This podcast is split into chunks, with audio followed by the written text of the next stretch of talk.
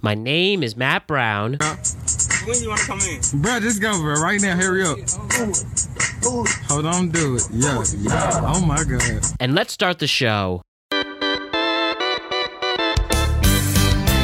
When I'm feeling lonely, sad as I can be, all by myself on an uncharted island in the endless sea. What makes me happy fills me up with glee. Those bones in my jaw, they don't have a flaw. Shiny teeth and me. My shiny teeth that twinkle just like the stars in space. My shiny teeth that sparkle, adding beauty to my face. My shiny teeth that glisten just like a Christmas tree. Know you walk a mile just to see me smile. My shiny teeth and me. Yes, they all so perfect, so white and pearly. Brush, gargle, rinse, a couple breath mints, my shiny teeth and me. My shiny teeth so awesome, just like your favorite song. My shiny teeth, I floss them so they grow to be real strong. My shiny teeth, I love them, and they all love me. My sister talk to you when I got 32. My shiny teeth and me. My shiny teeth at me. My shiny teeth at me. Yeah.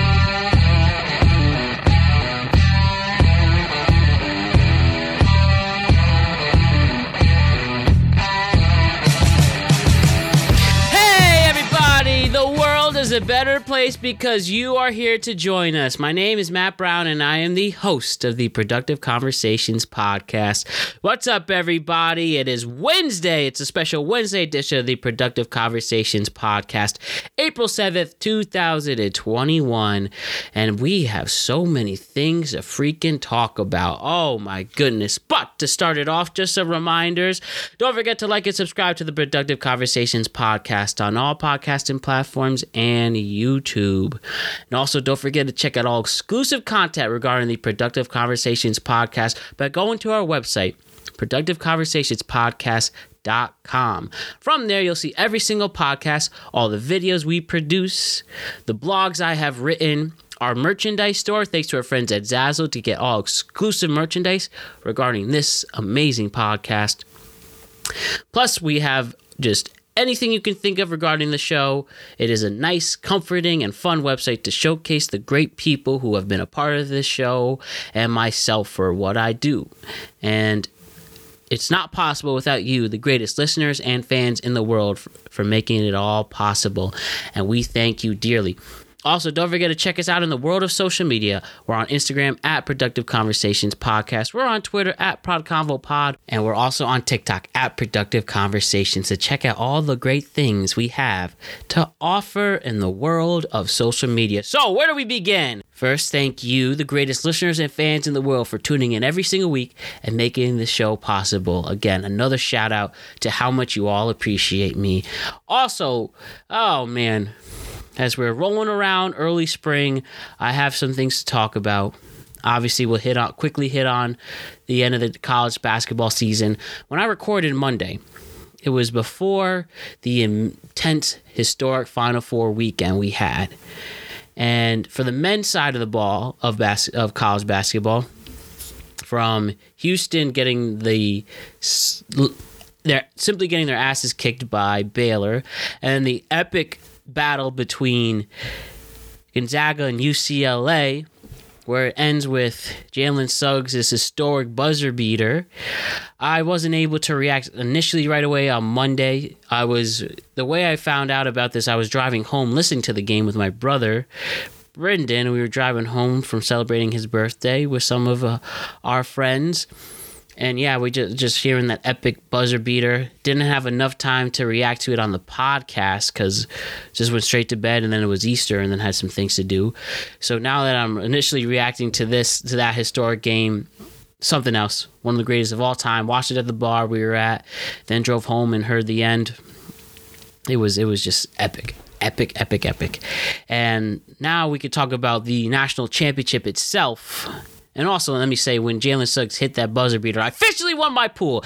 I organized the pool only to win it, and it feels good to Cash App and Venmo that money back to me after Jalen Suggs hit the one of the greatest shots heard around the world, one of the greatest shots of all time in college basketball, and I accurately predicted the national championship.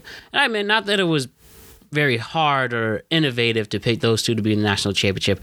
I still picked it, and it worked out. And how it all played out in Monday night's national championship game, well, well, we definitely saw history, but not the profound history that some people were hoping. Baylor wins the national championship. The Baylor Bears from Texas. Uh, it's Baylor University, correct? Let me check with my. Uh, yep, Baylor University bat out in Waco. They win the national championship 80 to 70 over the Georgia Bulldogs, knocking off their perfect season and Baylor the Baylor Bears finally take it all. Thanks to being led by the great Jared Butler leading them to victory. And after it was you know, it's clear that the best game over the past few days was definitely Gonzaga UCLA in the Final Four, but the national championship though semi promising in I guess the first 10 minutes of the game. Then Baylor just ran with it. They just kept scoring, get kept uh, shutting down Gonzaga with stellar defense.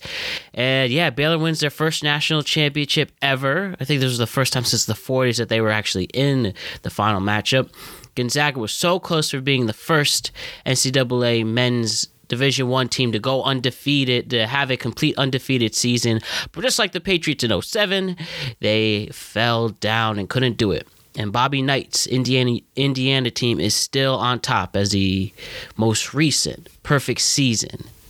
The Division One NCAA March Madness champion. So tough pill to swallow for the Zags.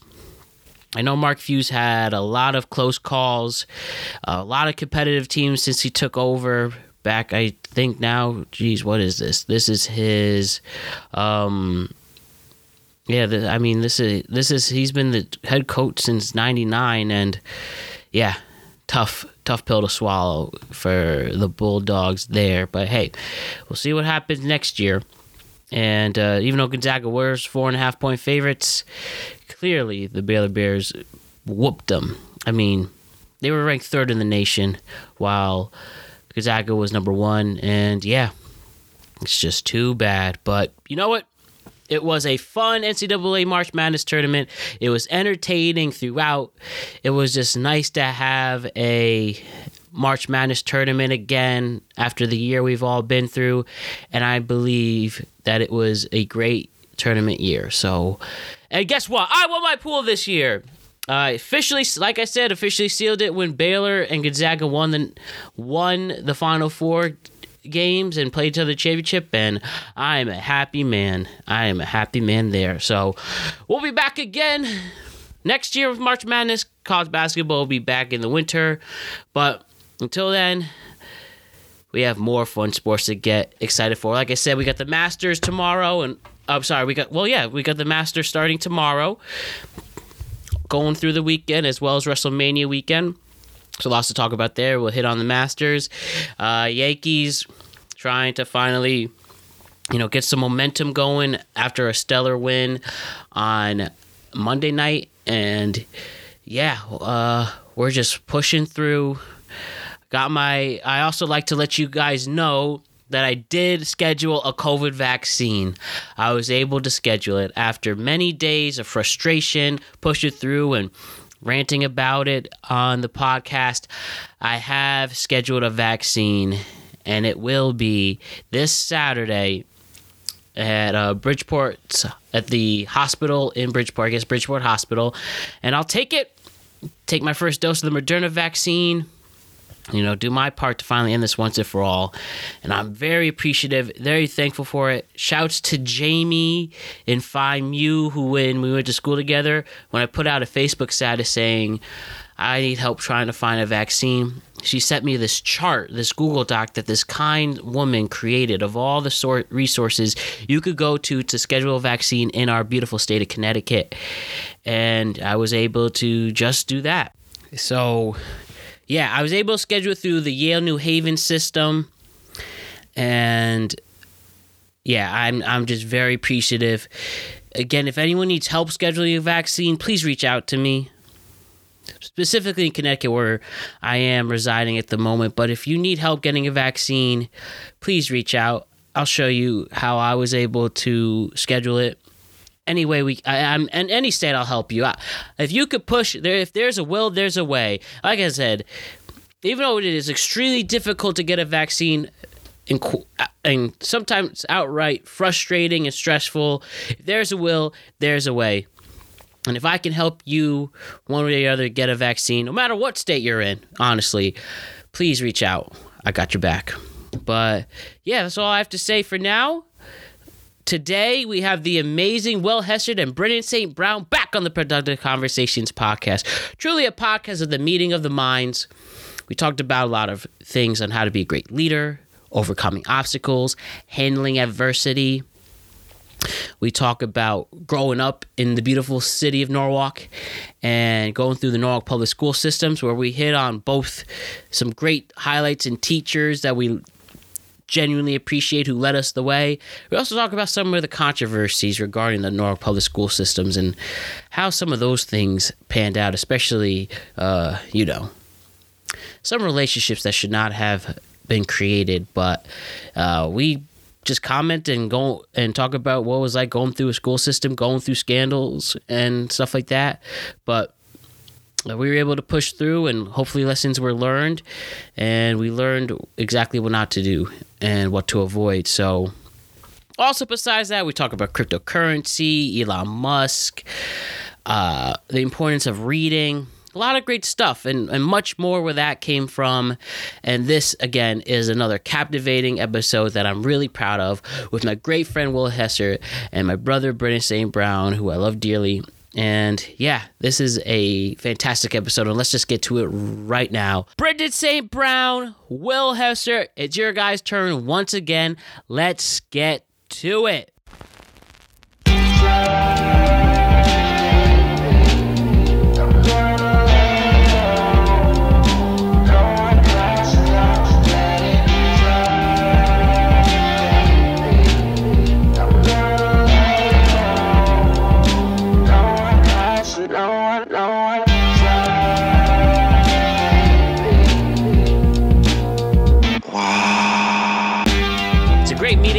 Of minds.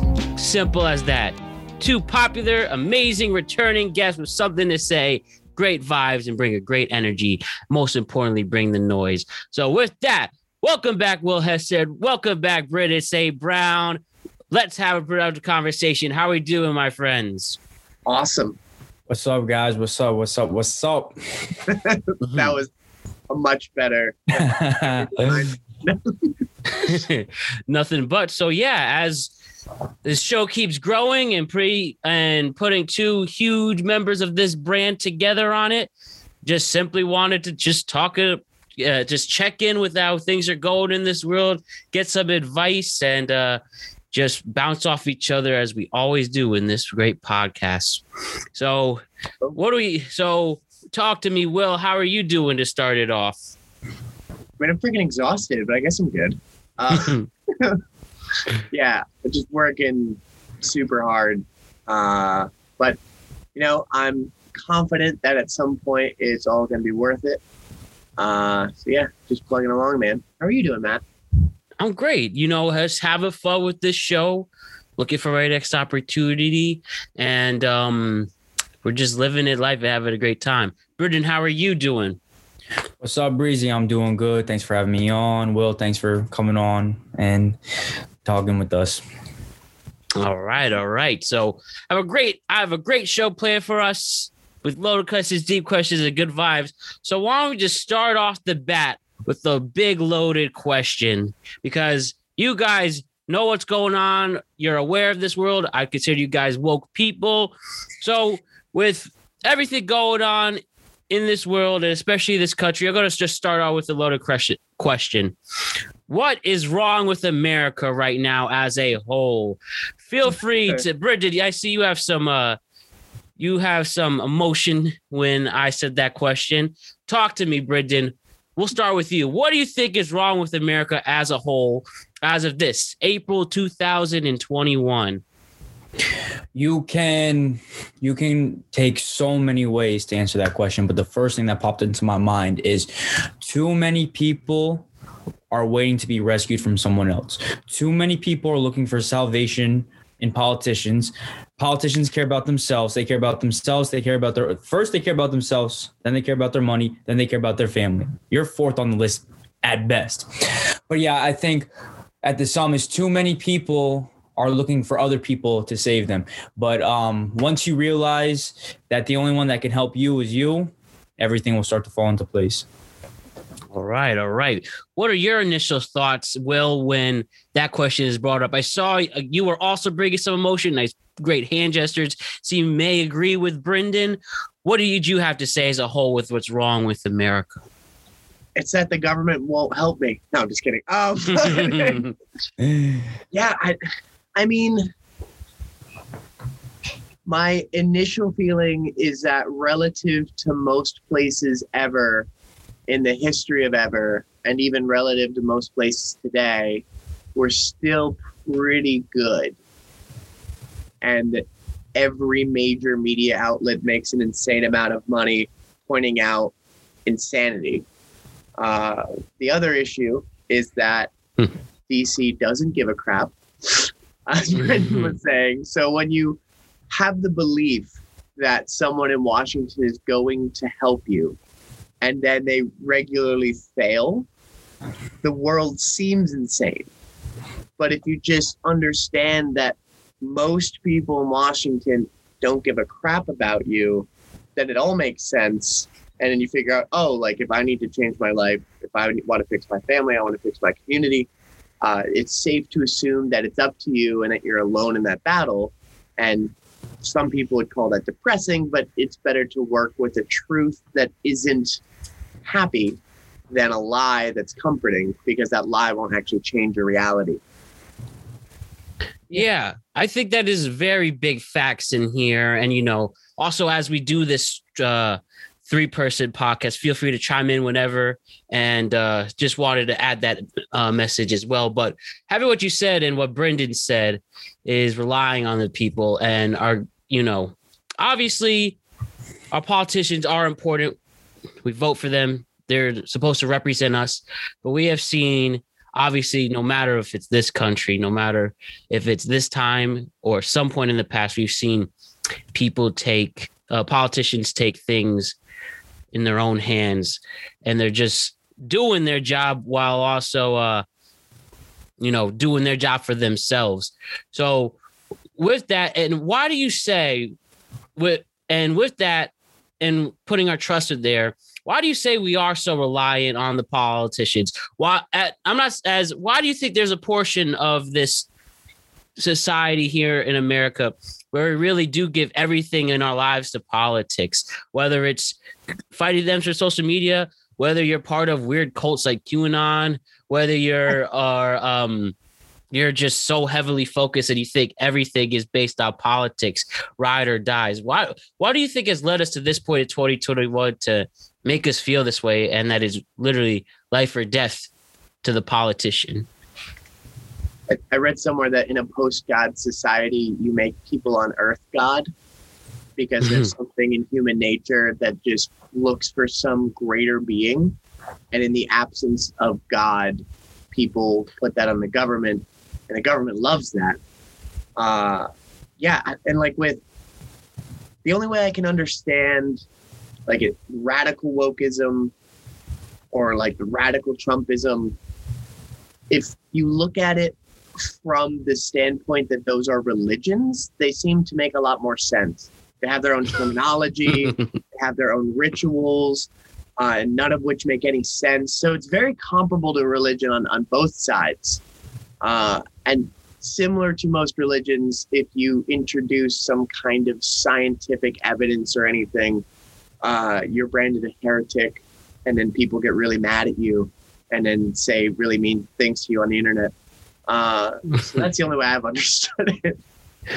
what do you have to chime in with that brendan That's a good point there. Um, yeah, I'm gonna call it kind of like a religious complex. All of us, every human wants to um look to a higher power, a higher being, whether that's a leader or some sort of um, entity being, whatever.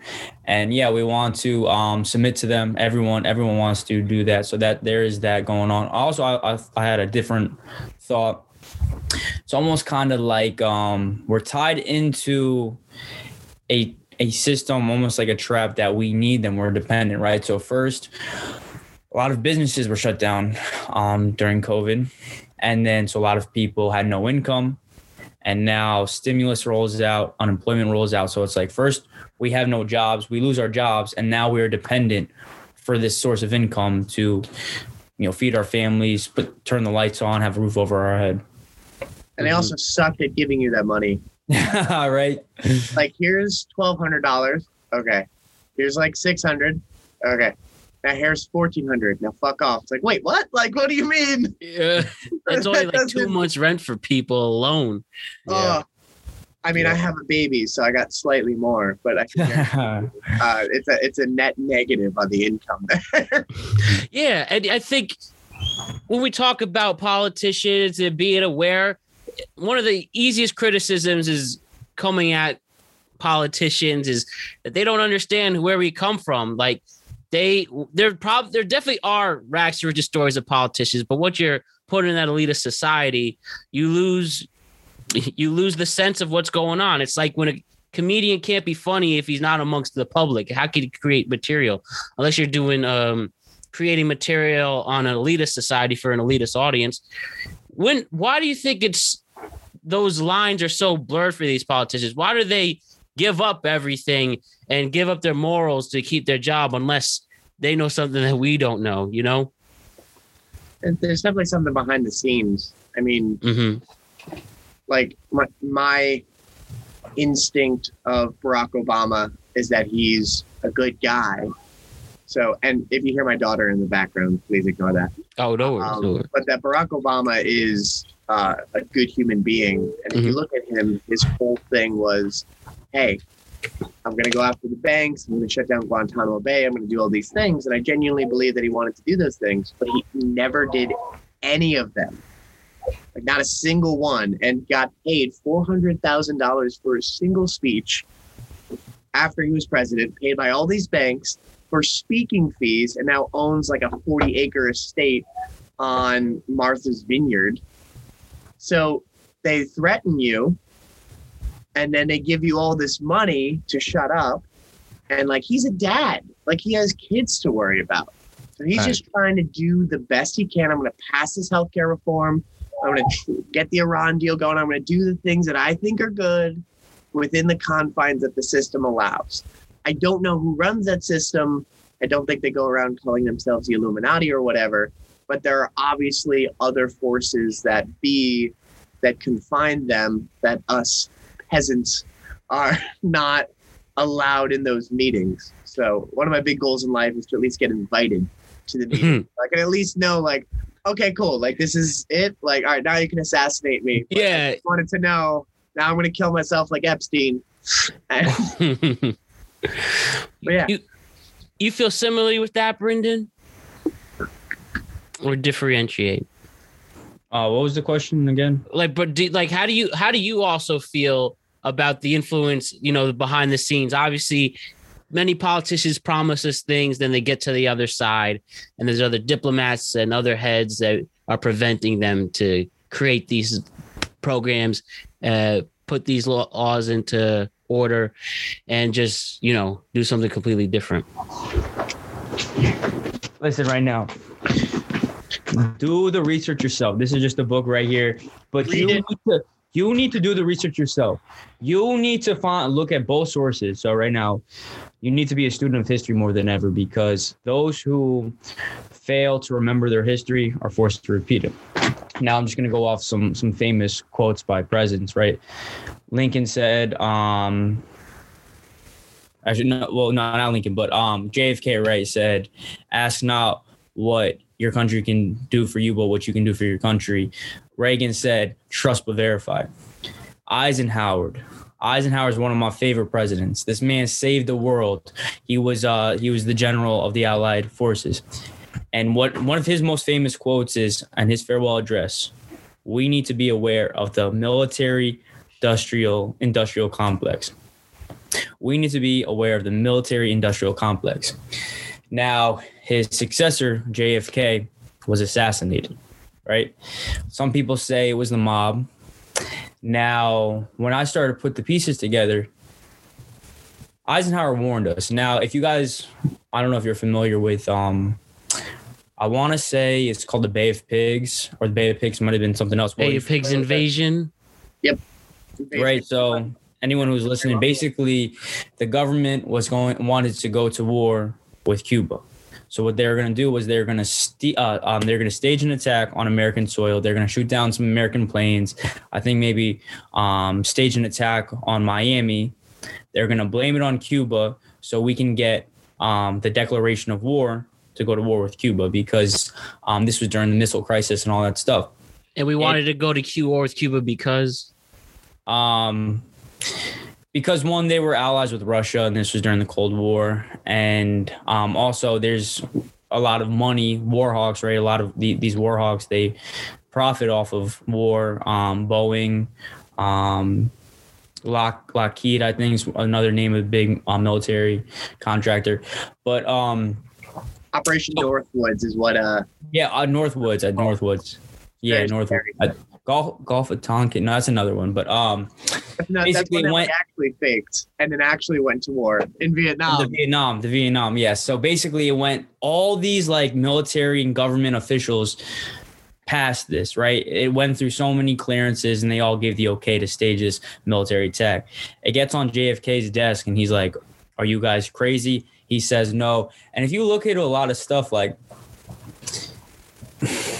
if we want to call it the Illuminati, the deep state, or a lot of people like JFK had a lot of enemies inside government because he didn't comply with what they wanted to do. Boom, he gets assassinated, right? By um, Lee Harvey Oswald, right? Like five minutes later, Lee, Ar- Lee Harvey Al- Oswald gets shot and gets killed. Like on his way got- to getting questioned by the Dallas. on his way to getting questioned. So basically, if we're talking about if there's a deep state, if there's something behind the scenes, Eisenhower warned us, and then, then his successor gets assassinated for not complying with these stuff. And by the way, what we brought up is all it's all like fact. It's all declassified 50 years later. Yeah, th- like you can read about this in the Library of Congress. It's not like some crazy conspiracy. Like this Yeah, is it's fact. Root, Yeah, like so people crazy piss YouTuber. because they're like, oh, like blah blah blah. Like, are they turning the frogs gay with Alex Jones? Like, no, that's not. This is not the same thing. And the like most conspiracy theories are wrong, but the ones that are right are so right that they scare the crap out of you like mk ultra and Mhm. experimenting on american citizens by injecting them with psychedelics so that they can become clairvoyants and figure out where the soviets keep their nukes.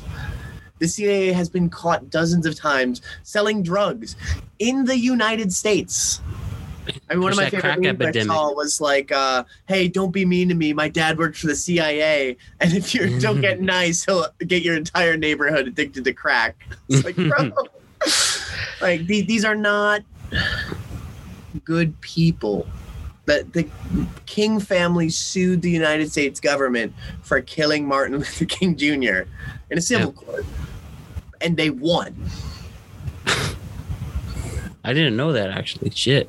And yeah, it was in the '90s in like some Atlanta court. So just when anyone ever is like, "Well, the FBI said this and the CIA said that," and it's just like, why would you, like, and the New York Times said this. Why is that evidence? like people repeatedly lie to you is your source. What the hell's wrong with you? and they keep coming back to him and it's amazing how many how far even with the politics despite that and having so many clear evidence of people do wrongdoing and we have people still fall into that rabbit hole. I mean Brittany, i know one of your um facts that really struck my can you talk about richard nixon's part in ending the vietnam war when he decided to?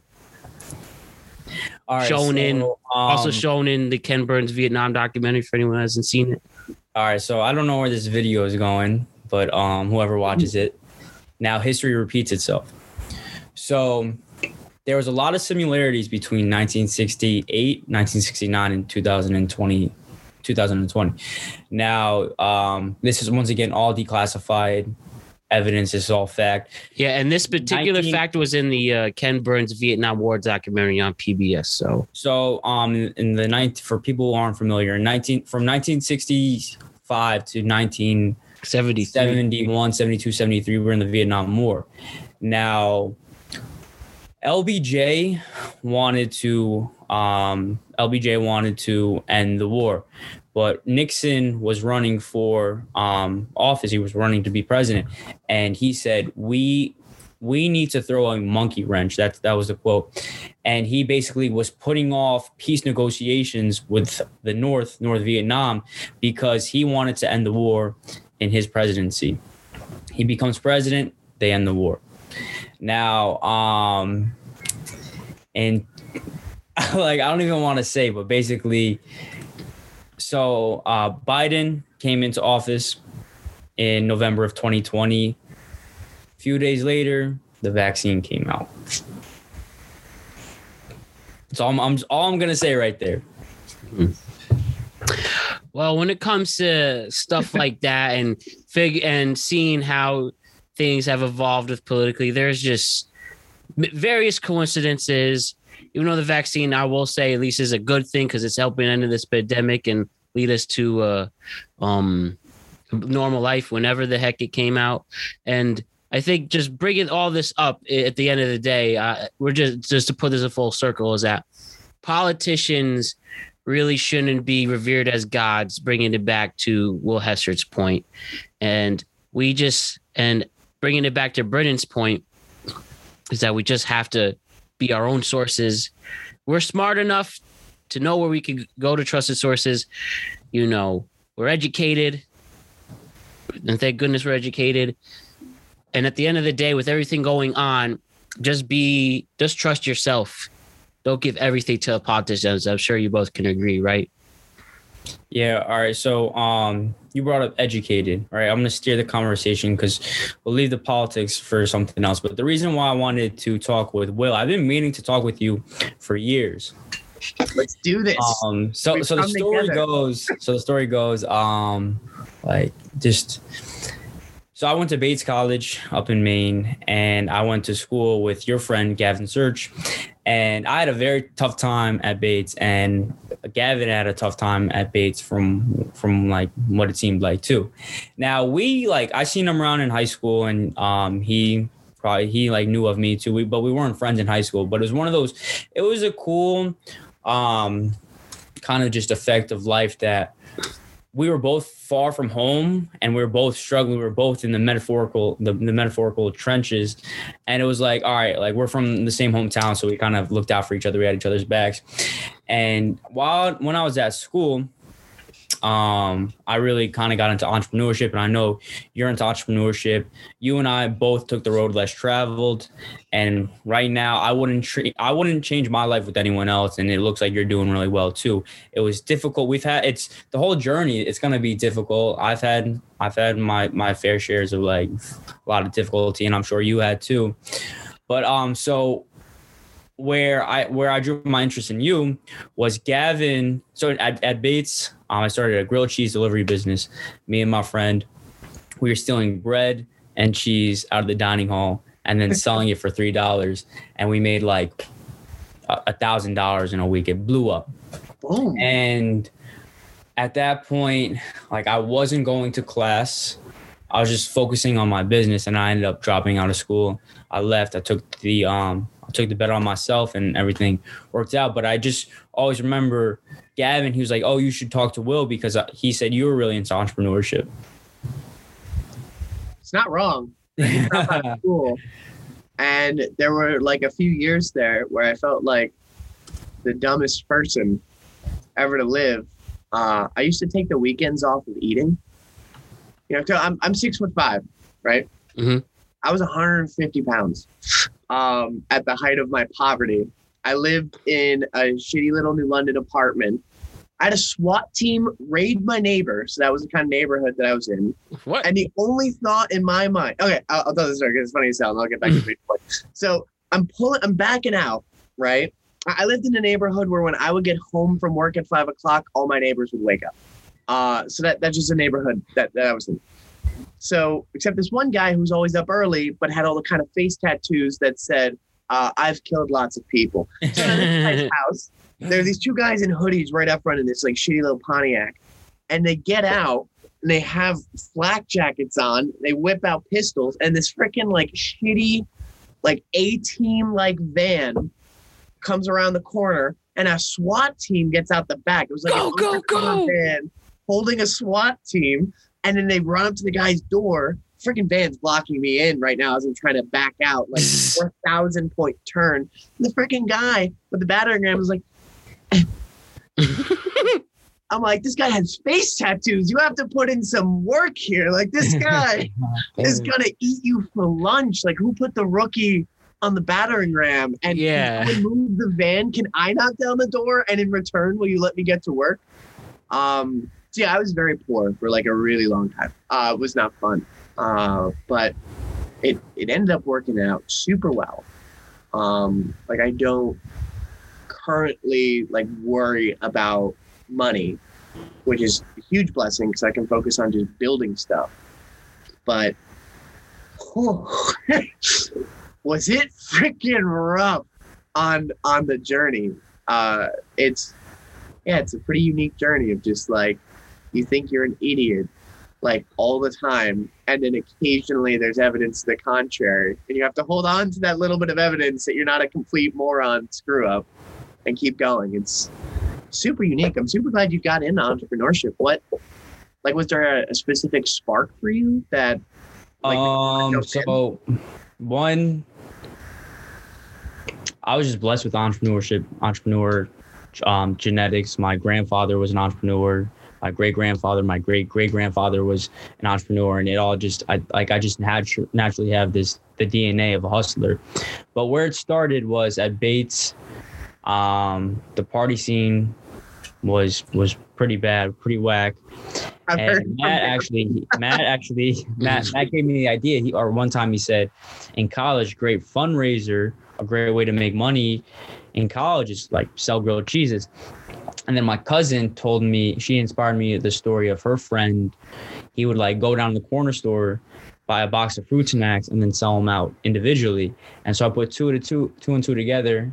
And then uh, I said to my my boy Jacob Hollis, shout out to Jacob. It's like, yo, bro, like, you want to start this this um this grilled cheese business?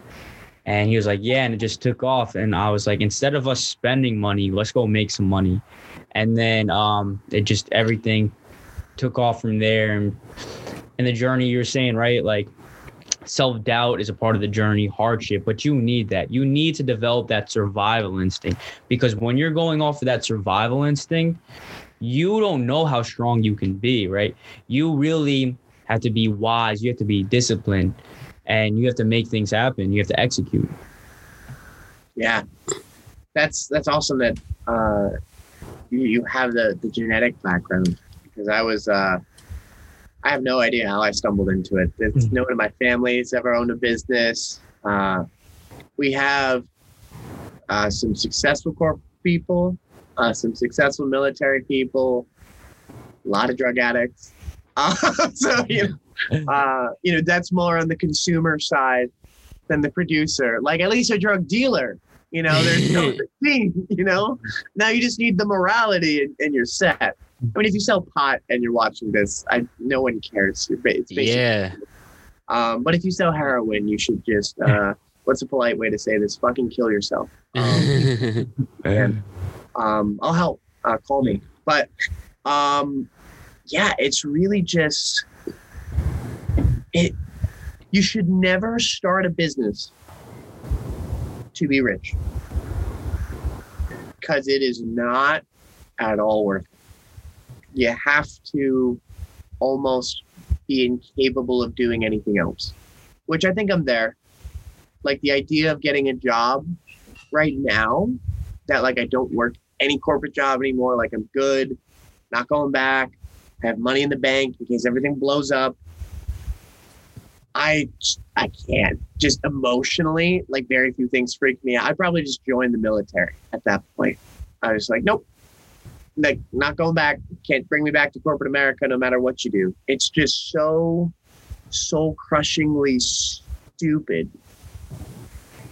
Like just most jobs, mm-hmm. and it's being surrounded by people. Unless I guess you maybe if you work at a great company, but I haven't been able to find one to work for. Right.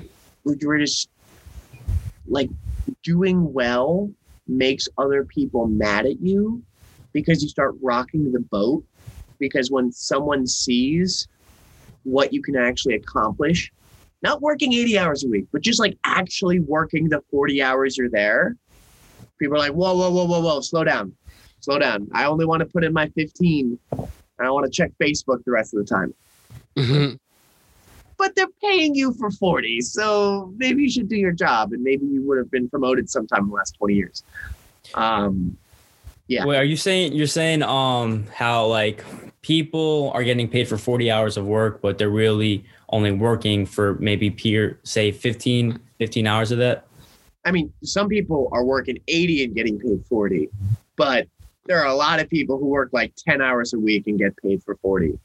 So I know plenty of people overworked and underpaid, and a lot of people underworked and overpaid. And there are a lot of inefficiencies in, in that system. It's so hard to fire someone though. Like legally in Connecticut, Yeah, it really is. You have to be blatantly caught in a scandal with video evidence or you have to reco- touch audio someone or uh, or tweet something. That that would do it. Yeah, and we do not endorse that, and make sure you don't do it as well. And Think before you tweet. imagine if that that should be a lesson in in our schools. Besides, you know, we should, have some class that just teach you social media etiquette.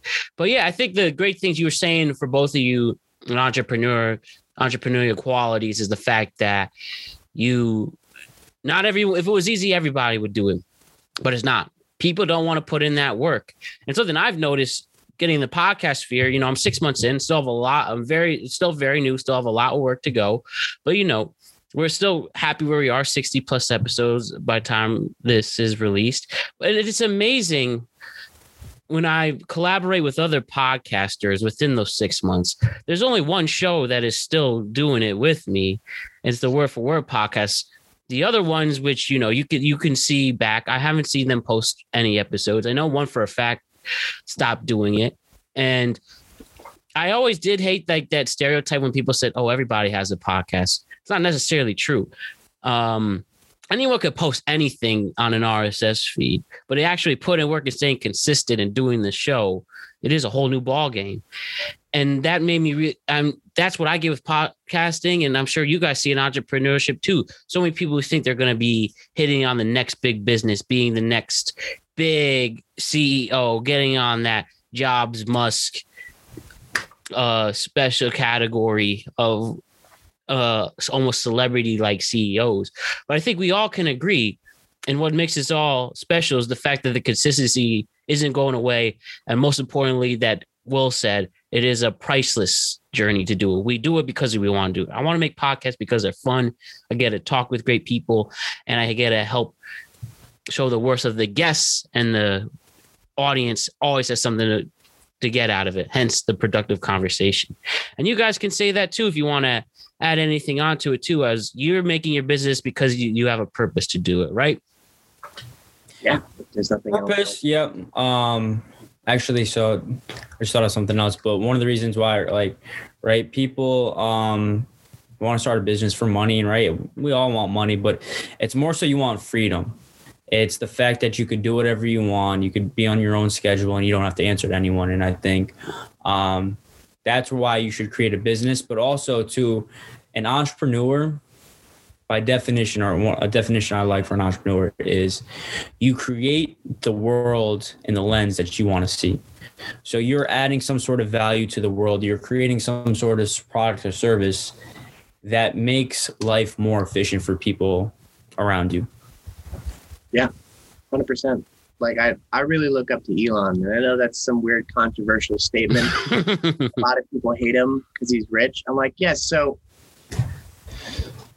I'm gonna just vent for a second.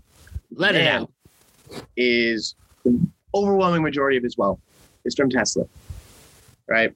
SpaceX is probably valued at like 50 or 60 billion. Uh, Tesla is worth like 10 times that. God bless. Yeah, bless. Uh, so most of his wealth has come from Tesla. The primary reason why renewable energy and electric cars have not been able to go mass market is a battery problem. Tesla has single handedly advanced battery technology in a way that no other company has. They now have the lowest cost solar in America. They have the only successfully mass marketed electric cars at the scale and quality that they have it, which has forced other automakers to jump in. And they're probably 15 years ahead in autonomy because all million Teslas driving around right now have cameras in all of them tracking every movement of the cars, feeding an AI that will handle the self driving. While companies like Waymo, that Google owns, pay engineers $150,000 a year to drive around and get data. Tesla gets a million people driving because they've just been installing those cameras in the cars since 2012.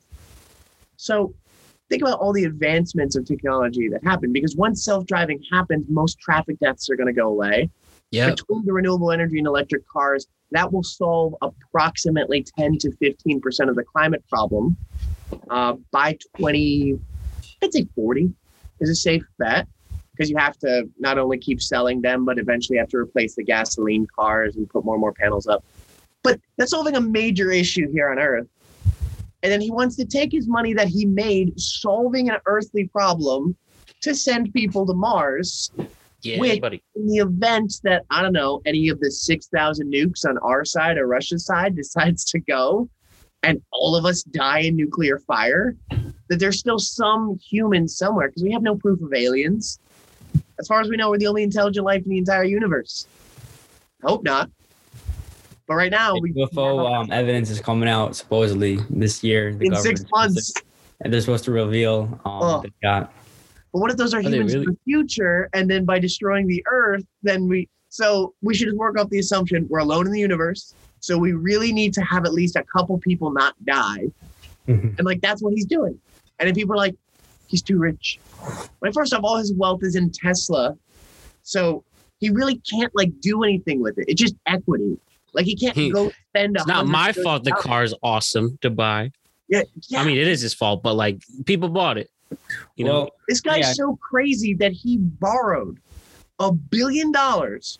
Because normally, like like what Zuckerberg did to buy his house, he borrowed against his Facebook stock so he wouldn't have to sell it and bought a house. Elon borrowed a billion dollars against his Tesla stock and bought more Tesla stock with the billion dollars. If Tesla fails, he's done. He has no more money. It's all gone. So balls. But yeah, um, yeah, I'm a huge believer and supporter and fan of Elon too. And that's another thing you're bringing up, right? People are like, "Oh, he has too much money." He's a billionaire, yes, but most people don't realize billionaires are billionaires in most of the assets. Like, there's no there's no checking account that has three One commas. billion dollars on What my Bank bank of America app. to On my to Bank of America. right? at two hundred fifty thousand. right? These billionaires, they store in companies, they put them in stocks, they put them in real estate. So it's that asset, like very few people. I don't even know.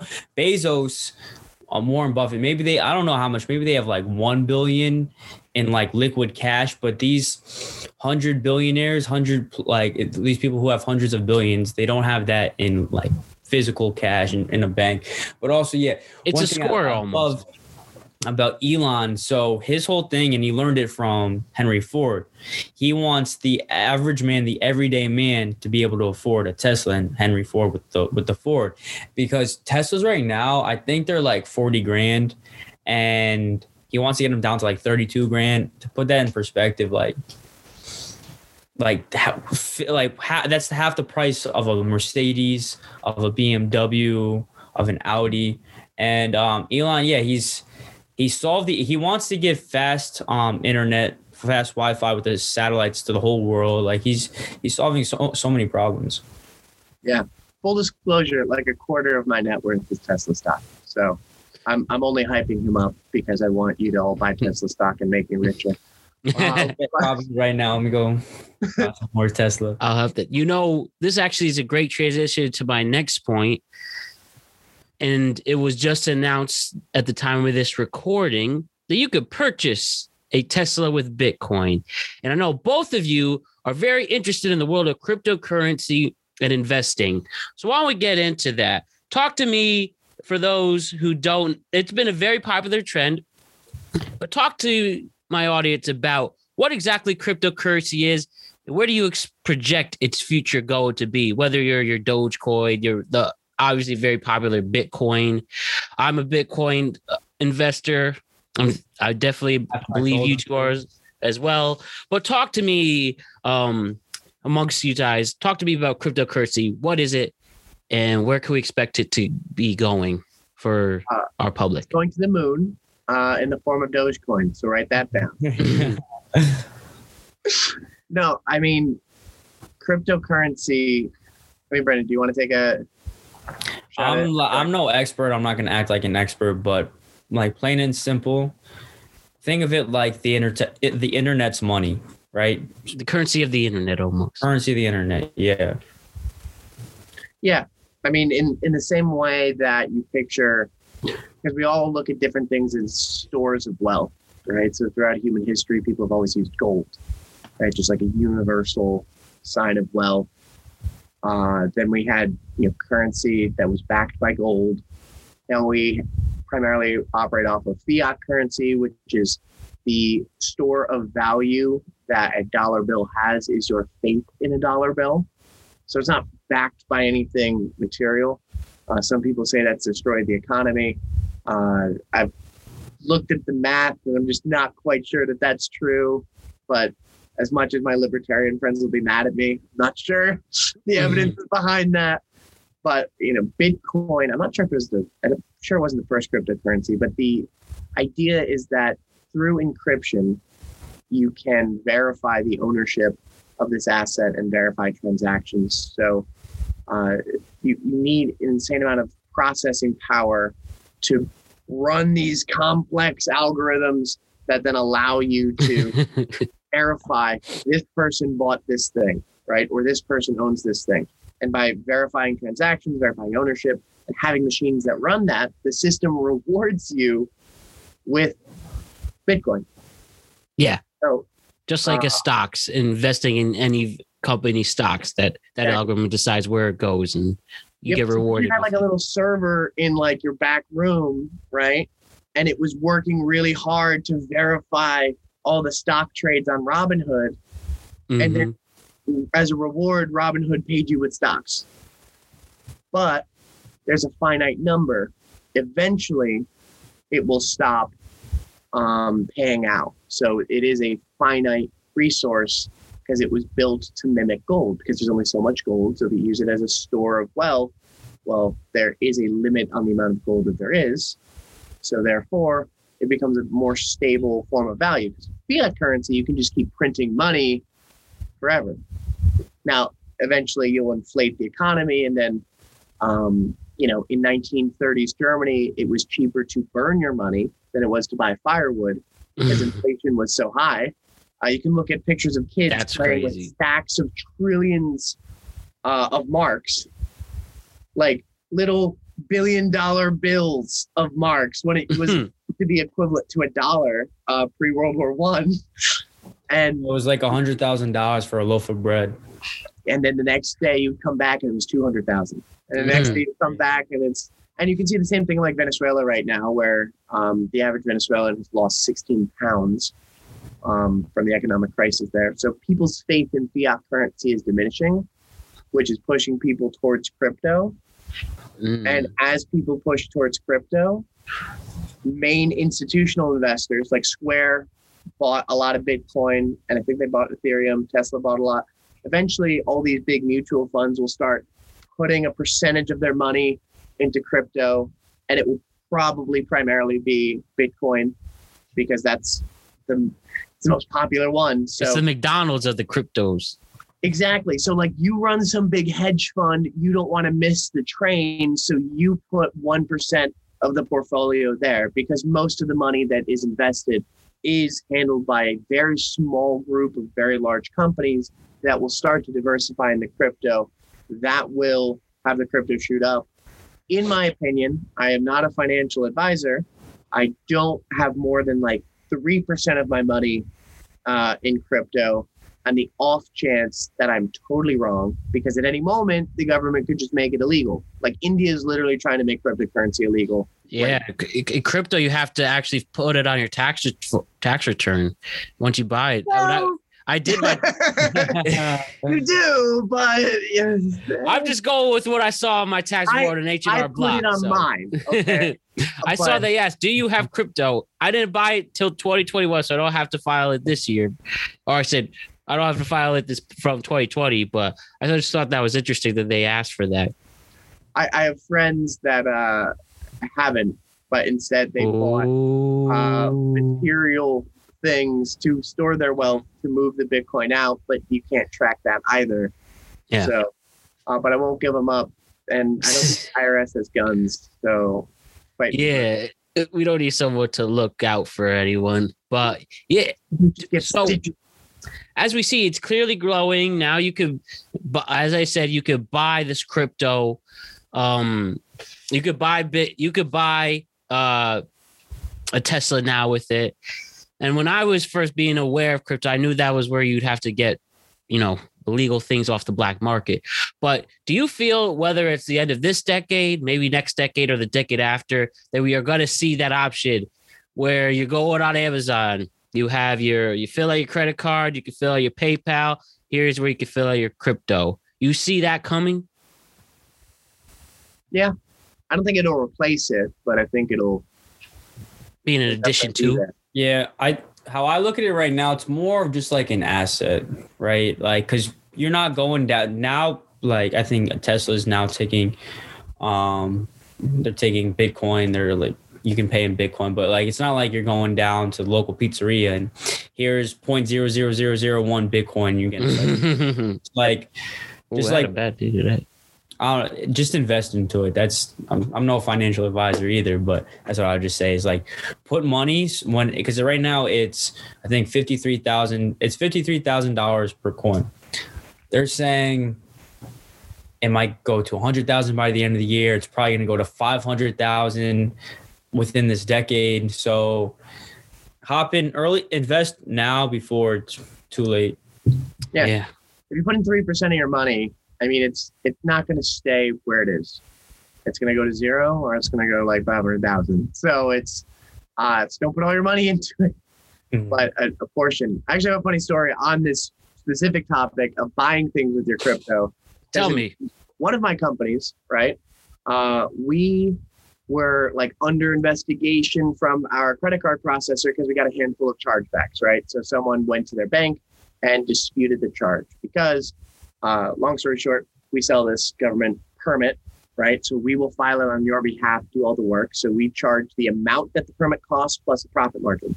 There are a Mhm. small handful of companies that have figured out I can pay the government or I can pay a third party and then I can dispute the charge, get the money back, and I get the filing for free. So we got uh, like three or four of those, and they wouldn't give us any of our money. I got paid today. Uh, it was great. It was like 20 grand that I've been waiting on. Like, we're still paying for people's services, you know? It's like, well, you know, I've spent the 10 grand on the stuff. I'd like the 20 grand. But anyway, that, that's its own thing.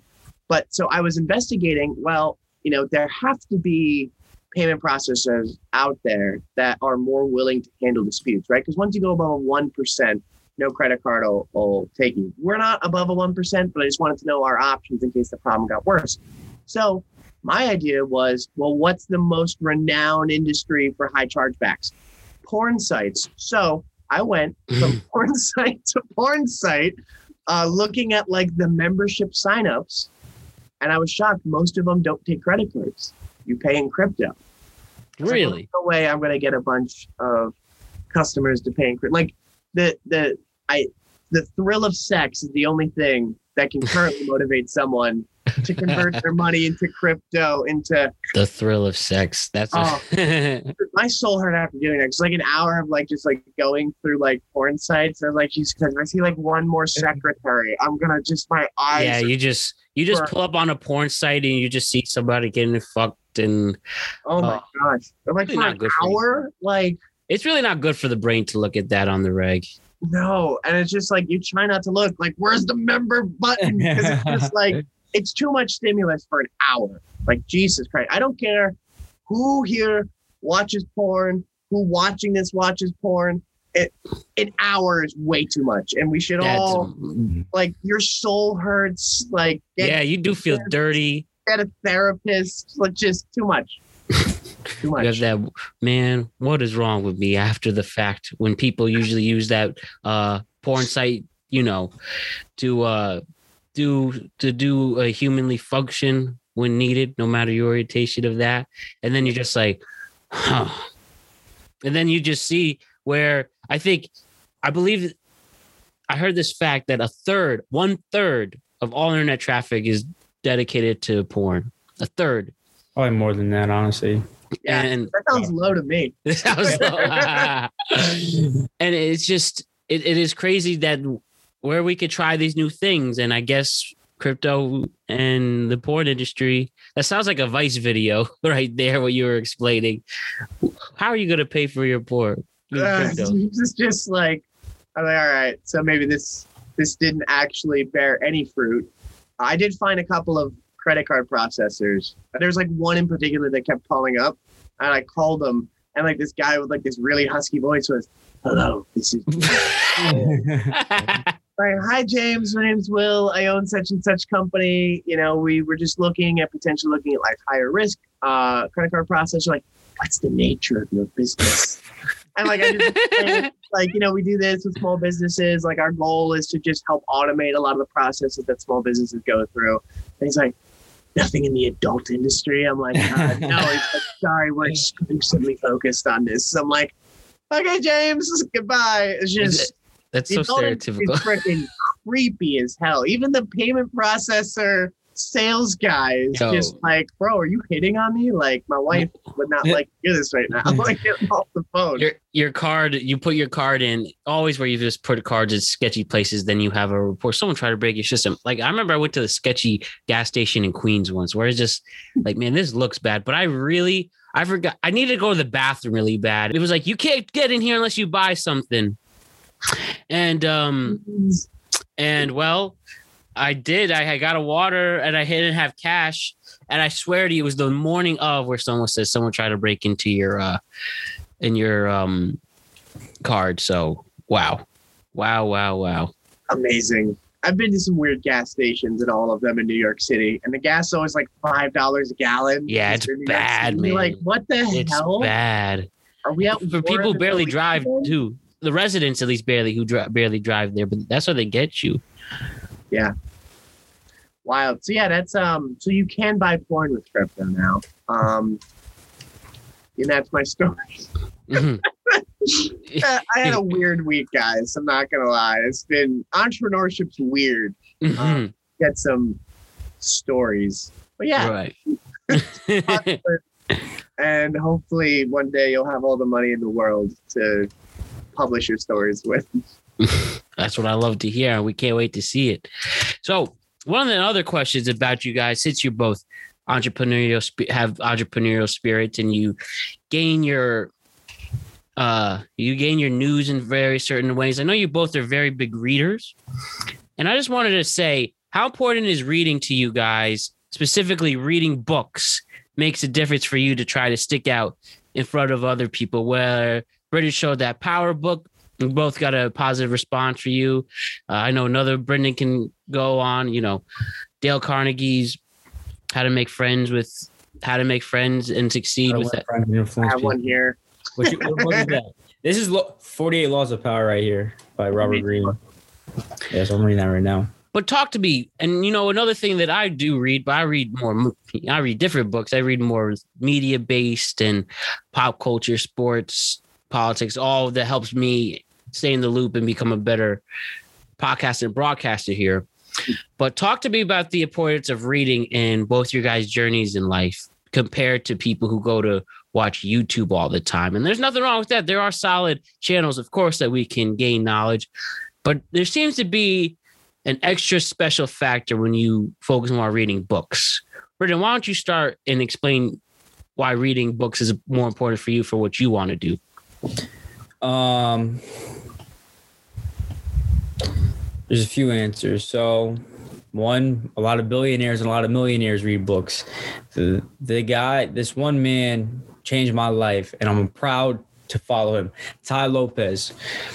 Uh, Will, do you know Tai Lopez? You follow him or familiar with him? Uh, I have tried to get a Lamborghini in my garage.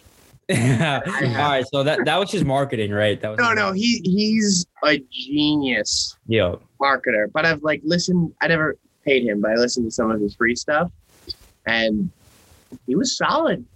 I was I was a little surprised because the marketing was a little like, uh, but no, really good advice from him. Yeah, so Tai like he he gets dismissed because yeah, they here in my here in my garage with my Lamborghini, but the whole message, uh, like Tai's my guy. So basically, the whole point, like first he showed the Lamborghini to get your attention, but we kind of talked about this earlier in the podcast. People just want to dismiss.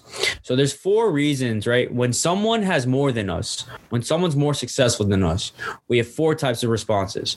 First, we're gonna say they cheated, they stole it. They're gonna say it was given to them. They're gonna say they got lucky. But the fourth person, the fourth person is gonna humble themselves and, and say, "How did you do that? And how can I learn from you?" And his whole like his whole thing was basically about knowledge. But basically, I went down as fun. I learned so much. But he really got me into reading. Bill Gates, the 14th, maybe 20th time richest man over, takes reading vacations. He goes on his private jet just to read. Warren Buffett says he reads like 800 pages a day. So basically, the richest people in the world say read, and you should read too. Reading's good for concentration, right? There's no there's no pictures in this. It's small font, just words. It's good for concentration, and uh, just be a student, student of life, student of history. Yeah, no, spot on. That number one, it's an amazing book. Robert, everything Robert Greene wrote uh, should be read. That book in particular is banned in prisons because it's so effective at helping people gain power. That like Shit. helps people put together gangs so well that they don't want that knowledge in prisons. They're like, no, you have to be a little more moral to, Mhm. to read this book. This, yeah, So this good. thing right here, I think a lot. It was a lot of it was inspired by Sun Tzu, Art of War. Yep. Um, but yeah, there's some stuff that I don't want to repeat. It's so it's so brilliant, but it's manipulative, and it's like you know it so you can see it, but there's just like You know how to endorse one- a book. I think there's one one law. It's like make people dependent on you, right? There's um yeah, make people dependent on you. Is just I don't know if that's the exact one verbatim, but um It's true. I mean, the Yeah, first it's law like- is uh, what what is it? Um, never outshine the master. Yeah, that's the first one. Never outshine, never outshine your master. Um, Great rule because they'll hate you. Yeah. So look at this. Make people, make others come to you. Use bait if necessary. Um, avoid the unhappy, unlucky. Learn to keep people dependent on you. That that's the one I'm talking about. Um, use selective honesty and generosity to dismiss your victim. Like it's it's laws of power. The government's doing it. Militaries are doing it. People in power are doing this. So, but it's definitely yeah. There's some stuff where be aware, but it, it is kind of manipulative. Yeah.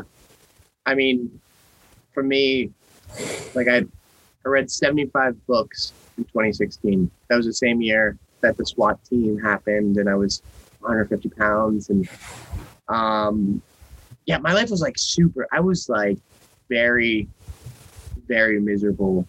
I went to three funerals, all of loved ones. I buried my favorite uncle, buried Sean Sullivan, one of my best friends. Like horrible year. Awful. Sorry that all happened. Will. Yeah, that was um that one that one hurt. Um but so reading for me because if we flash back to when I was 16, I was having a super, super hard time. Like suicidal depression, like in a whole like I was literally losing my mind and I like knew it, but I didn't know how to stop. And so what got me out of it was essentially just a conclusion of like, well, you're sitting here and you want to die, right? Well, death is inevitable. So I was like trying to like logic my way through this, and it weirdly worked. I don't recommend doing that. You should see a therapist if you have suicidal ideations. Uh, this is a terrible idea, and don't do what I did. It's a bad idea. But it's like you're gonna die anyway. They just guaranteed. So while you're here, if the world is so horrific that it has brought you to this place, then why not you dedicate whatever time you have left to making it as better as possible? All right, well, what's the best step? Well, I guess it's to get a little bit better every day, and then maybe eventually I'll be the kind of person who can make uh, an impact. And first book I ended up picking up uh, was Rich Dad Poor Dad because the kids in AP. Robert Kiyosaki. Oh, yeah, because weird, weirdly, Mr. Harridan from uh, Norwalk High, who hated me, by the way, did not like me. Uh, he liked all my friends, did not like me. I think it's because I was like, the Gulf of Tonkin didn't happen. He's like, no, it did. It's in the book. I'm like, Library of Congress said it was fake. Anyway, that's a dumb thing. Um, because I was probably a know-it-all little shit because that's what 15-year-old Will Hessert was. but um, you know, it was just all right, let me read this book because it came highly recommended from the kids in AP Econ. Oh, let me get the next one. Let me get the next one. And it like read 75 books in, in 2016. Um, Something else. A lot. Uh, one of them was the was literally the entire Bible. So that one took a while. Um, lot of it's like 47 books in or 66 books rather in one giant book. Oh yeah. But that gave me a lot of skill sets. It gave me a lot of practical things, but it also did a lot to shift my mindset because whenever you're reading a book, right? This this book I can't recommend enough. This is the best book on changing your life. Uh, Atomic Habits by James Clear. Uh, I've read a lot of books on like how to change your habits. This is takes all of their best ideas from all those other books, makes them better, and gets rid of the crap that doesn't work. This this one's amazing. Um, but you get their best words edited that you are now reading with your own internal monologue. So it shifts your mindset over time. When you're reading someone's work, you start to think like them. That's both a blessing and also a warning because some, a lot of self development books are trying to find a nice phrase, dog shit. Um, and so you got to figure out what is the marketing hype and what is real. 48 Laws of Power is a real book. Atomic Habits is a real book. Uh, but something my mentor taught me is you never want to read a book from someone whose entire claim to fame is having written books. Like, is there something that, because like Dale Carnegie wrote How to Win Friends and Influence People. Well, you know, what's your qualification? Oh, decades teaching public speaking and being the most effective uh, communication trainer in the United States for decades. Mhm. Okay, I'm curious to read your book, and that's still on like the top ten list of business books. You know, written like a hundred years ago. Um, and so, reading specific personal development books, understanding history, understanding your field, like media, like you're reading in your industry to grow yourself Mhm. read things to grow you to grow in your industry um, don't use reading as a place to escape from doing the work but don't use work as a way to escape from growing yourself balance Damn. That's deep right there. Um, yeah, to add to that, two things I want to share with the viewers out here. So, off of Will's note, don't build your lifestyle around your career. Build your career around your lifestyle. And the second thing I'm, I'm gonna leave for what profits a man to gain the world but lose his own soul. And that's from the Bible right there. And then there's so many people and society wires us to be that where we we chase the highest paying job but it's going to consume all of our time. Our default should be health wealth love and happiness. A lot of us chase money but we neglect our health. A lot of us chase money and we don't we we take the highest paying job rather than what's ha- what what um makes us happy what makes us fulfilled.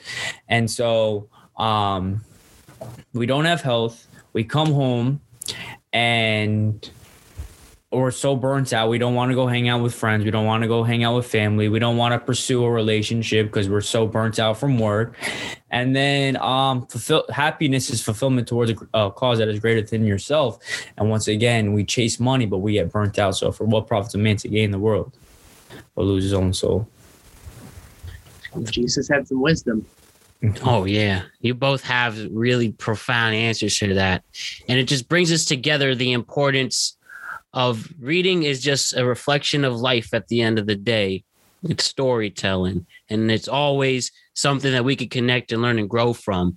And the best way, even for someone who loves, personally prefers podcasting and movies with storytelling, just as a as a favorite thing. But I love reading as well because it allows me to get lost in the world of what, as you mentioned, whoever wrote this fiction and nonfiction, and then I can genuinely gain knowledge that will help propel me for the future at the end of the day.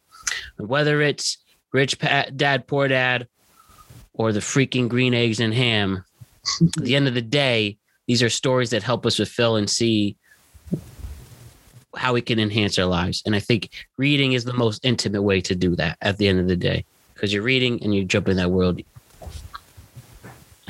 Oh, so, one thing I want to, another thing I want to brush up upon quickly. Will, one thing you did, um, you talked to us about, I believe it's 48 and 48, right? uh, the four by four by forty-eight.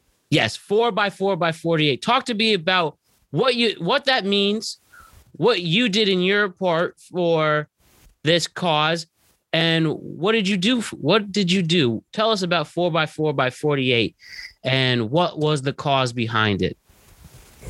Uh, so if you really don't like yourself and you want to punish yourself brutally, you should do what I'm about to tell you. Now, so um, for those of you guys who, who don't know David Goggins out there, I cannot recommend listening to this man's life story. He overcame terrible abuse. Um, and was one of the only black kids in, in his town. Had the Ku Klux Klan marching in their parade.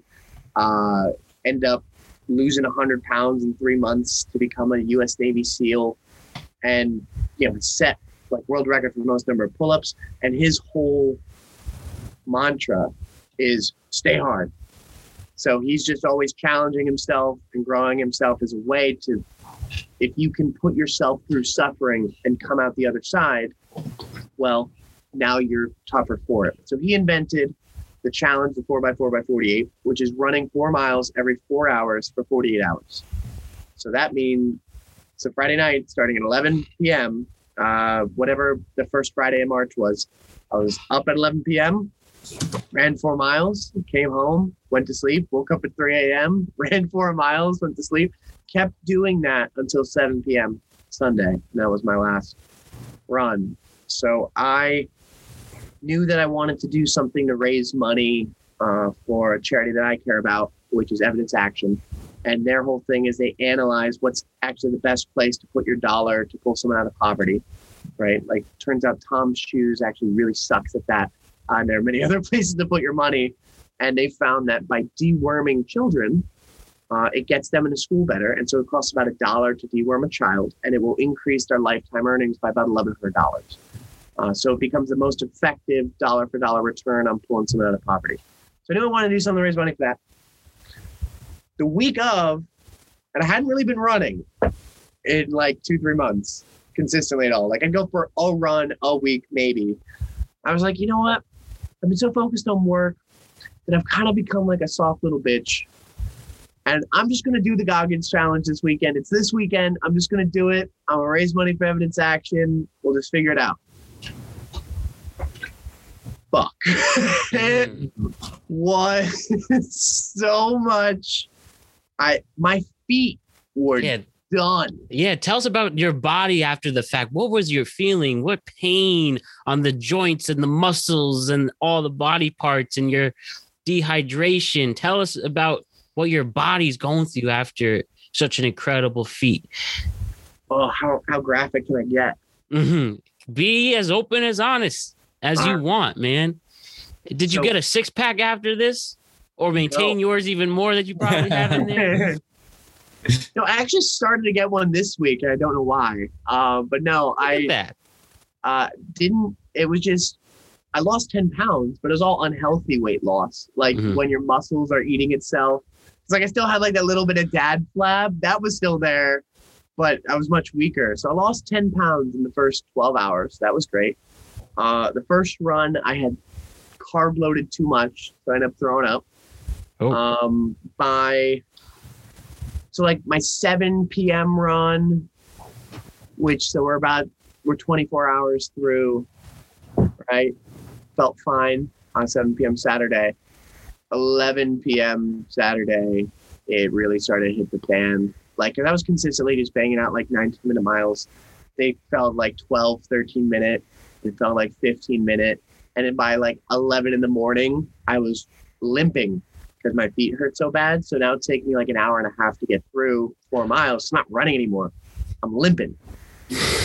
Um, my my butthole hurt because I had the shits.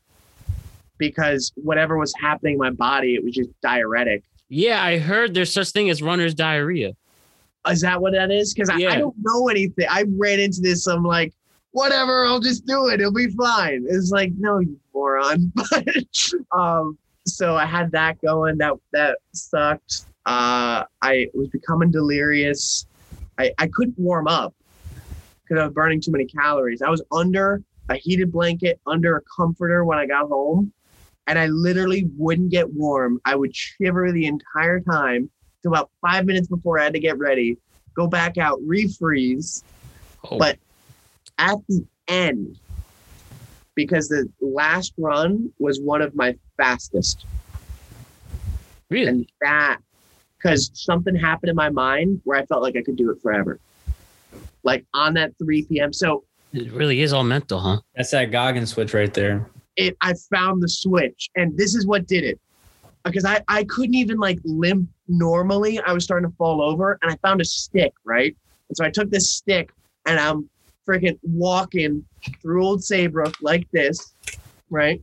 And you know, we, we live in like a beach neighborhood, so you have like the hoity toity upper middle class old people. And they're looking at me all bundled up with this, like, what's this crackhead doing out here? Mhm. I got so mad because I was just like, and this is, I it sounds like Goggins inside your own head. So I literally found that switch. This is what my internal monologue was. Fuck these fucking people. They don't fucking know. I'm about to get worms out of 4,000 fucking kids for the amount of money I raised for charity. Fuck you, you judgmental fucks. I'm going to beat all of you. I'm going to show you. You don't even understand what I'm doing. And I start running down my road with the stick on my busted ass feet with my hurt leg running. Get to the 7 p.m. run, and we're just going. And I, I've become literally delirious at this point. So uh, I was running with uh, my friend Rob. Uh, he, he owns the gym I go to, and he's like super, super fit. Uh, and my wife was happy that he was running this one with me because she was afraid I was going to die because I had obviously gone crazy. We ran by uh, a Catholic church, and it was like Father Michael presiding, or like Blessed Father Michael.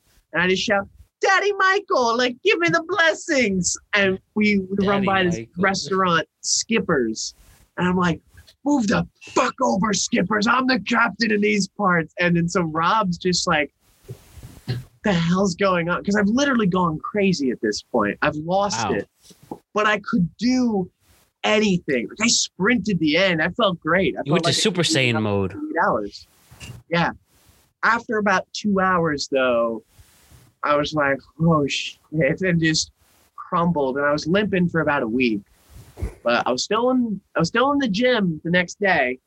There's no running in that workout, just cleans. You know, don't have to be standing CrossFit. All- hmm Well, I mean, how about that? Well, uh, Brendan, what do you think of that? You you could do that?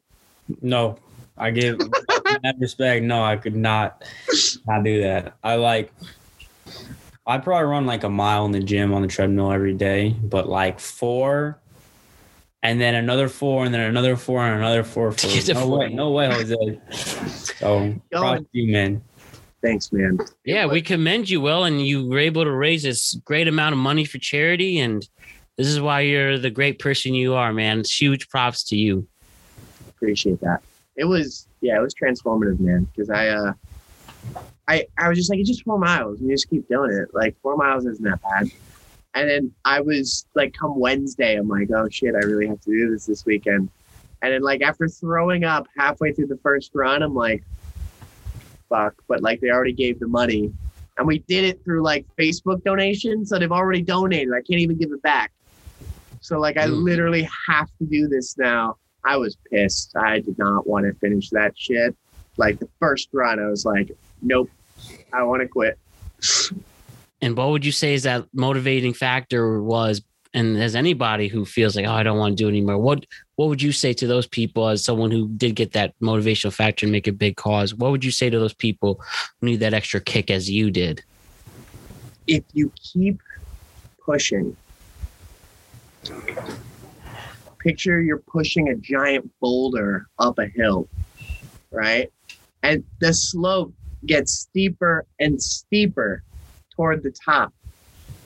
It gets more and more and more miserable. So you and you're more and more tired. So it just feels shittier and shittier. But when you get to the top, you just push that shit down and it rolls. And then it's easy. And once it gets to the bottom, you have the next hill. But you just have to live to the next peak. And that feeling become that. And this is true of entrepreneurship because about 95% of it is setting your eyeballs on fire. But that 5% is so amazing. And it's the ball rolling down. The feeling you have, the pride you have, I, I have achieved this peak. I can do anything. But the fact that it sucked so much going up the hill is where you get the humility. So they're like, oh yeah, let's do the four by four by 48. I'm not like, yeah, I'll make it my bitch. And I'm like, oh, this is really gonna suck. But like I know I can do it now. so I'm not like full of myself at the end of it. Um, so anyone who does do it, it's not like I'm equal to you. I'm just like, mad respect, dude, because I personally know how freaking horrible it is. So at the end of that suffering, your confidence is up, your humility's up, and you, I just think it makes you a, a better person to, to go through suffering and come out strong the other side. So profound, man. We love it, Will. And thank you for having for always having stories like this to help motivate us. I'm sure Brendan agrees as well, right? Absolutely. So You're gonna help the Brown brothers, man. That's uh, my role here. every time in part of the brand. That's why we appreciate and we love you, Will. So one last topic before we do our final questionnaire. Let's talk. We're all from Norwalk, Connecticut. Well, we still we miss you in Norwalk. But um talk to me about what are the things you guys both have gained from going to Norwalk, going through the public school system. Talk to me about what you've learned growing up in Norwalk, from whether it's the Norwalk's culture community. We clearly witnessed from the early 2000s to now a gentrification movement for Norwalk. I mean, Norwalk was pretty shitty at one point. I mean, it really was. Like, what's his name was mayor? Um, I can't think of the guy's name. He had a very memorable name that I can't remember. Was that Oh. Moccia? Yeah, Mayor Moccia. Like things were really bad. Crime was up. Uh, I mean, just it was like New York's version of the '70s compared to like the 2000s. At least what I remember. I mean, I remember one time Brendan. And I was at we were at one of Brendan's Little League games, and there was a shooting by Vets Park, where it was a, used to be a popular place to have these shootings in that neighborhood. And I'll never forget. You know that one bridge that separates between downtown South Norwalk, and then you go to Vets Park. I'll never forget. I saw like eight cop cars all in a row moving. It was it was crazy, but that used to be it. But now we've seen so many new apartment buildings. The obviously the new mall in Norwalk. The grass is just straight up greener, uh, and it, it we really we grew up in a time uh, that Norwalk had very low lows, but transitioned to, you know, what it is now, and it's just so popular for people to go to now. But having said all that, what are the lessons you gained out of growing up in Norwalk to be the people you are on your journeys to be huge, successful entrepreneurs? We'll start with Brendan in this one, and then we'll uh, hear what Actually, Will has uh, to I'm curious. I want to hear. I want to hear uh, Will's point of view on this. Okay, then we'll start with Will. I got really good at doing drugs. No, I'm just like, um, yeah. I mean, I'm I'm grateful for Norwalk because it felt like we had so many different backgrounds. I mean, I joke when I describe Sono to people now. It's like, well, you know, you ever been to downtown Sanford? Yeah. Have you ever been to downtown Bridgeport? Hell no. All right. Well, we have both. Um, you know, literally like at the train tracks. There's literally a wrong side of the tracks. I'm like, oh my God, it's the saying, it's real. Um, but you know, you have people who uh, you go to school with and you know that that summer they'll be bouncing around the multiple vacation homes that they have. And you know, other Mhm. people, um, when they get like the breakfast and the lunch at school, that that might be their only meals. So there's this huge uh, gap. Like, I mean, um, I know people who you know, never went to school with like a person of color. You know, I, um, I, I dated a girl in high school who didn't go to Norwalk. I went to uh, school in a better town, and she said, like, yeah, we literally have to import black people from Bridgeport because there are none here. You know, I know. like busing in Boston in the seventies.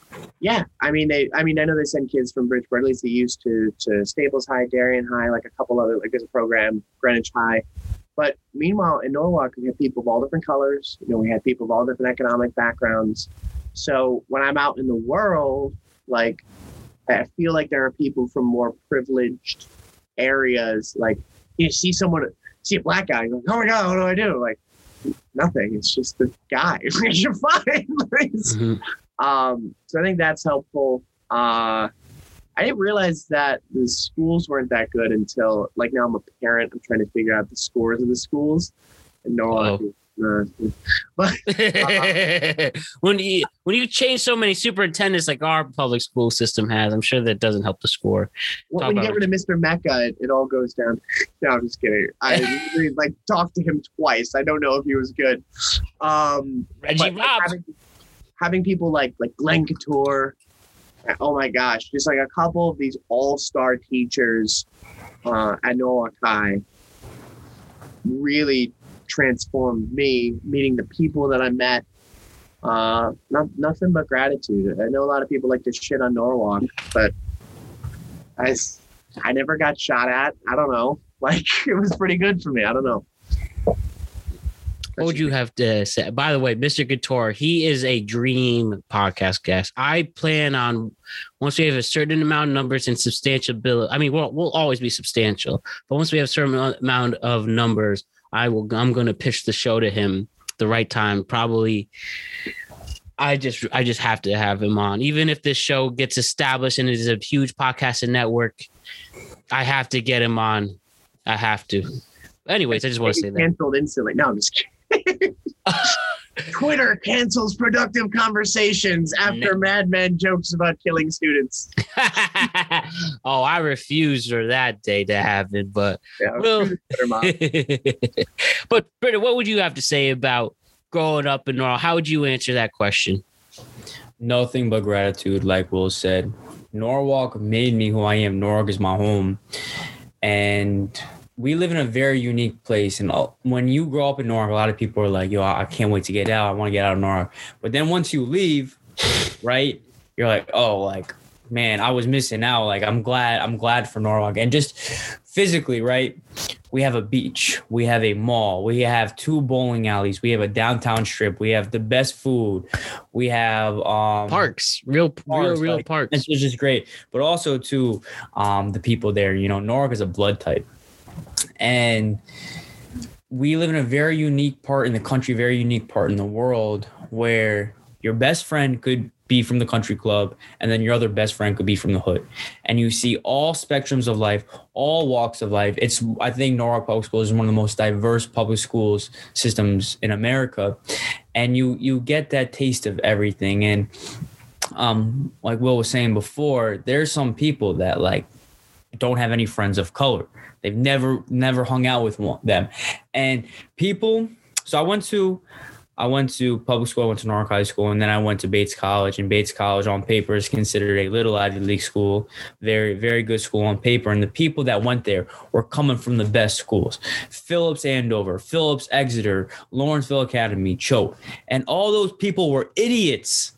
They were idiots. They have no sense, right? So there's your book education, right? Then there's social and cultural education, right?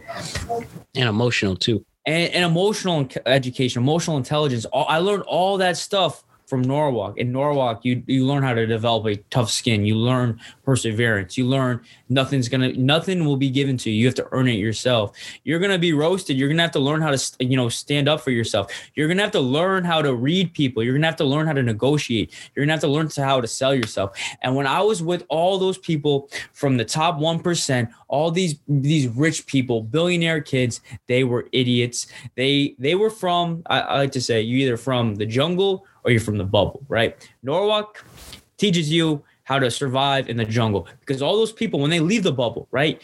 The world isn't Rolls Royces, caviar dinners, and all that stuff that what these people are used to. When you walk down the street in New York City, you're gonna get cracked. You're gonna get punched in the face if, if you're acting like, oh la di da di da, everyone's so nice. That's another thing, right? It I just I love Norwalk so much and I wouldn't trade it for the world. It's, and right now, Norwalk served me well. Norwalk served all of us well, and it, it has a huge um, foundation in my growth. Yeah, man. I want to open up offices in Norwalk, give back, hire a bunch of people from Norwalk in Norwalk, give back. It's it's a great spot. Uh, and Yeah. the Frosties is freaking amazing. I'm just gonna plug them. Like my wife and I are obsessed. Like every time we're near Norwalk, like visiting my mom's, can you go to Frosties? And like, yes. Yeah, perfect. I, I definitely will talk about our favorite Norwalk things. Just the one last thing, and this is the serious parts, and then we'll just get to funny Norwalk things, and then the final questionnaire. But I think, obviously, as we mentioned, in the common theme is Norwalk is a diverse place with all different backgrounds, and obviously anyone could say, "Oh, you could name any other major city like that."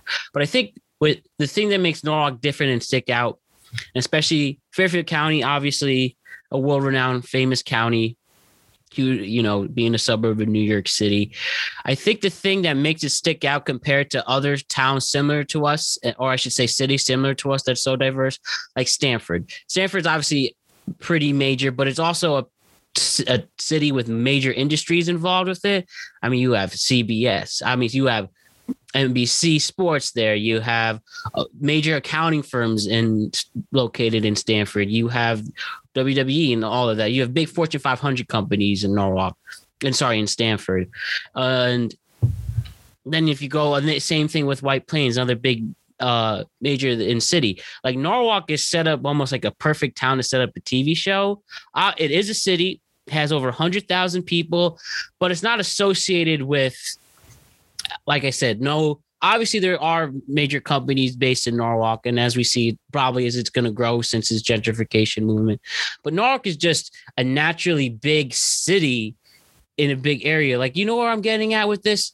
It has Norwalk- its own special breed in that Yeah. sense, and it can't really. And when you compare it to other cities, what makes it stick out is because of how naturally it has came to fold into this world. It been it just every so it, you just so many people just got attracted to go there whether it was affordable at the time whether we've seen some really wealthy areas i mean if you live by the beach in norwalk you're set and i think it just naturally came that way it came the most natural without major industry attracting people towards it you Yeah, were about to say something else Brendan? Um, it is a city. It's not a, not not necessarily a metropolis. It is a city, but Yeah. it has that small town vibe, but not in a bad way. And like everyone knows everyone. Everyone has mutual respect, and um, fortunately, I just felt uh, growing up like very inclusive. Like everyone, there there is your cliques in high school and, and everything, but like it's I, I felt a lot of inclusive inclusion and almost like us versus the kind of like an us versus them mentality. But all of us, we were us, and uh, and them were, were Stamford somewhere else. And so yeah, I think one of the beauty things about Norwalk, it's a city, but it has that small town town vibe in not a bad way, but people, you know, people know each other and people have respect for one another. Yeah, yeah. Yeah. Anything else to add with that in the general perspective of Norwalk, Will? Summed it up great. No need to add when the bow's already put on the present. Perfect, perfect. And just some funny Norwalk things. Just tell me, uh, tell me one who's your some of your favorite teachers from Norwalk High that you have. What are some of your funniest memories you've seen from Norwalk High that hasn't been mentioned already? Obviously, the couture, any couture story. Um, who remembers when you went to lunch?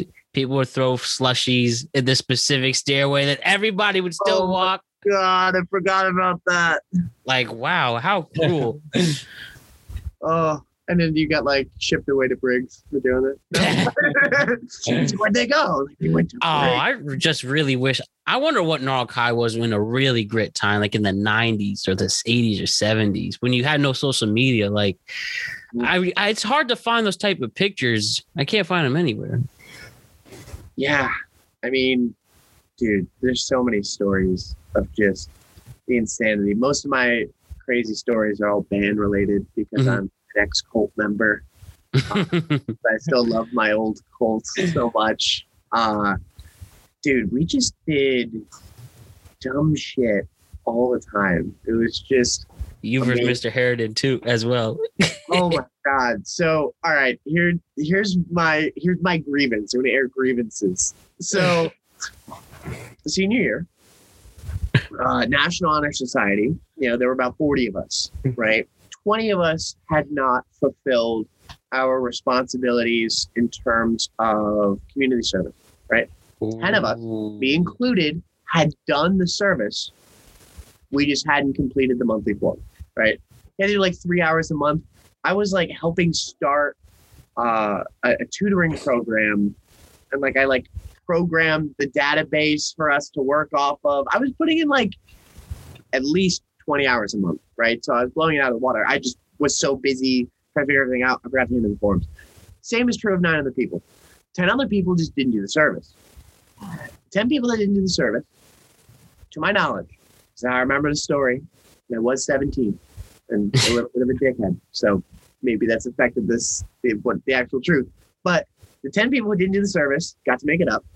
The nine other people that didn't hand in the paperwork got to just make up the paperwork.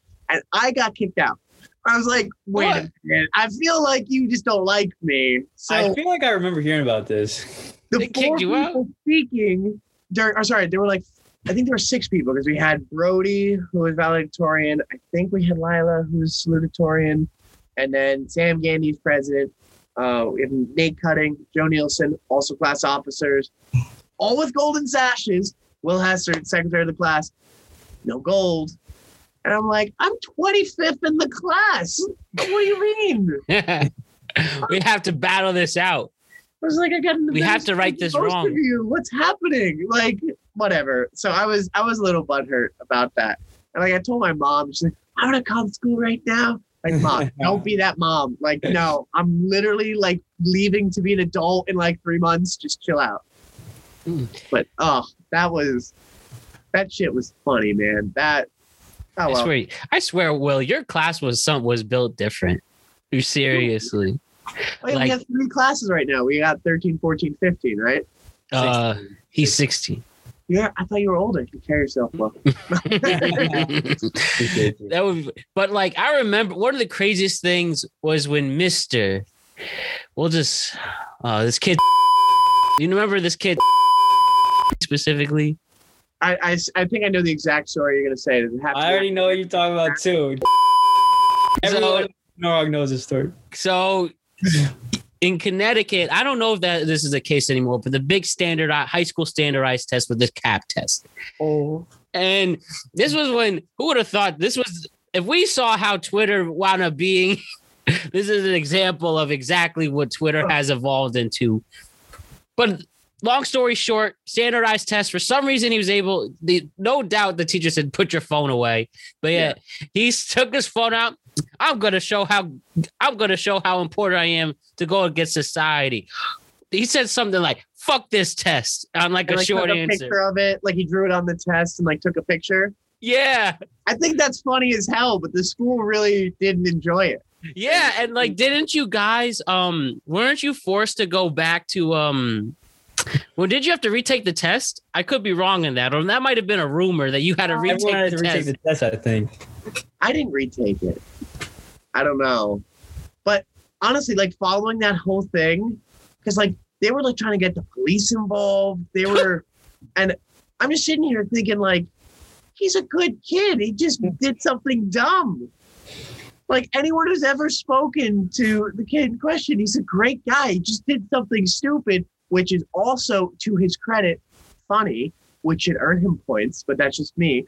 And then they're like, we need to get the police involved. Like sometimes I feel like administrators, their only role is to make a big deal out of things that aren't a big deal because their jobs are so pointless that if we really analyze what they were doing, then they don't get fired. Like look at like if you look at the reason why college has gone so expensive, it's typically you've added a bunch of administrators, but the mm-hmm. quality of education hasn't improved. So what the fuck do all these people do all day? Norwalk High has plenty of administrators like that. We don't know what you do all day. So whenever some kid takes a picture on the cap test, you're like, finally, I can pretend like my life has meaning. So they keep paying me two hundred thousand dollars a year to jerk off in my office, 100%. which should bring us to a C, Mister story, Oh man, because that's the best trend. All right. I'll Don't- never forget. don't know out there. We had when I think all of us were in school when that happened. Uh, a teacher who was having a sexual relationship with a student, Oh, I'll right? never forget that day. and so I was doing. I think uh, I, I was. This was like toward the end of the year, and That was I was getting of the ready to do. I thought it was like Christmas time. It Like, happened, there. remember, it happened the week of Sandy Hook. I remember that. Yeah, so Christmas time. Yes, it Well- must be junior year. So, uh, junior year, I'm getting ready to do the senior project, Project Explore. Like I wanted to like uh, write a symphony. Uh, I, I did. Don't do that. Terrible idea. A lot of work. But you had regular meetings throughout junior year to kind of figure out what your senior project was going to be. Mhm. And one of the teachers on it, you know, it was Mr. Carl, and it was Mr. Hey. Seaburn. And when people were saying, you know, Mr. I didn't know there was a Mr. I literally have seen pictures of this man, and I still don't know who that is. Like I don't, I've never seen him before once. I went to the school for four years, never. I thought they were saying Mr. Seabird. So I'm walking down first floor B house, like, and I what the hell's see him in the hall, and I'm like, do I fucking deck this guy? Like, fuck little girls, what are you doing here? They're like, you gotta get out of here, you weirdo pedophile. And uh, really glad that I was very conflict avoidant at 16 Hmm. because that would have been really, it would have made the whole senior project really awkward spending a year working closely with a man I called a pedophile and punched in the face. So, yeah, oh, that's funny. Boy, I Go mean that that story for me. So like I was really involved with the paw print, and uh basically I remember it was either journalism class, but we went. I think it was journalism class. We went to Carl. He's like, folks, I believe you all know this story. Like I remember. This was starting to when people would just say things in the hallways. Those days were winding away, and it was just seeing what you're on Twitter. Like people would tweet blatantly, and this was that era of that. They were just saying like, "Oh, fucked," or um, or uh, you know, this teacher did that, and like, oh my goodness. I remember like thinking at the time, man, our high our high school we've seen a lot of things, but we've never seen eh, eh, eh, the trend of. I feel I don't know if we see this as much often. Obviously, not as many during COVID times, but because there's not many teachers and students seeing each other in class. But like, I was thinking, man, would it be something that we actually went through that? And we did. I remember my mom hit me up and she was like, Don't you ever get involved with the teacher. Even though we all have had fantasies of teachers in our past. Nor what kind of couple.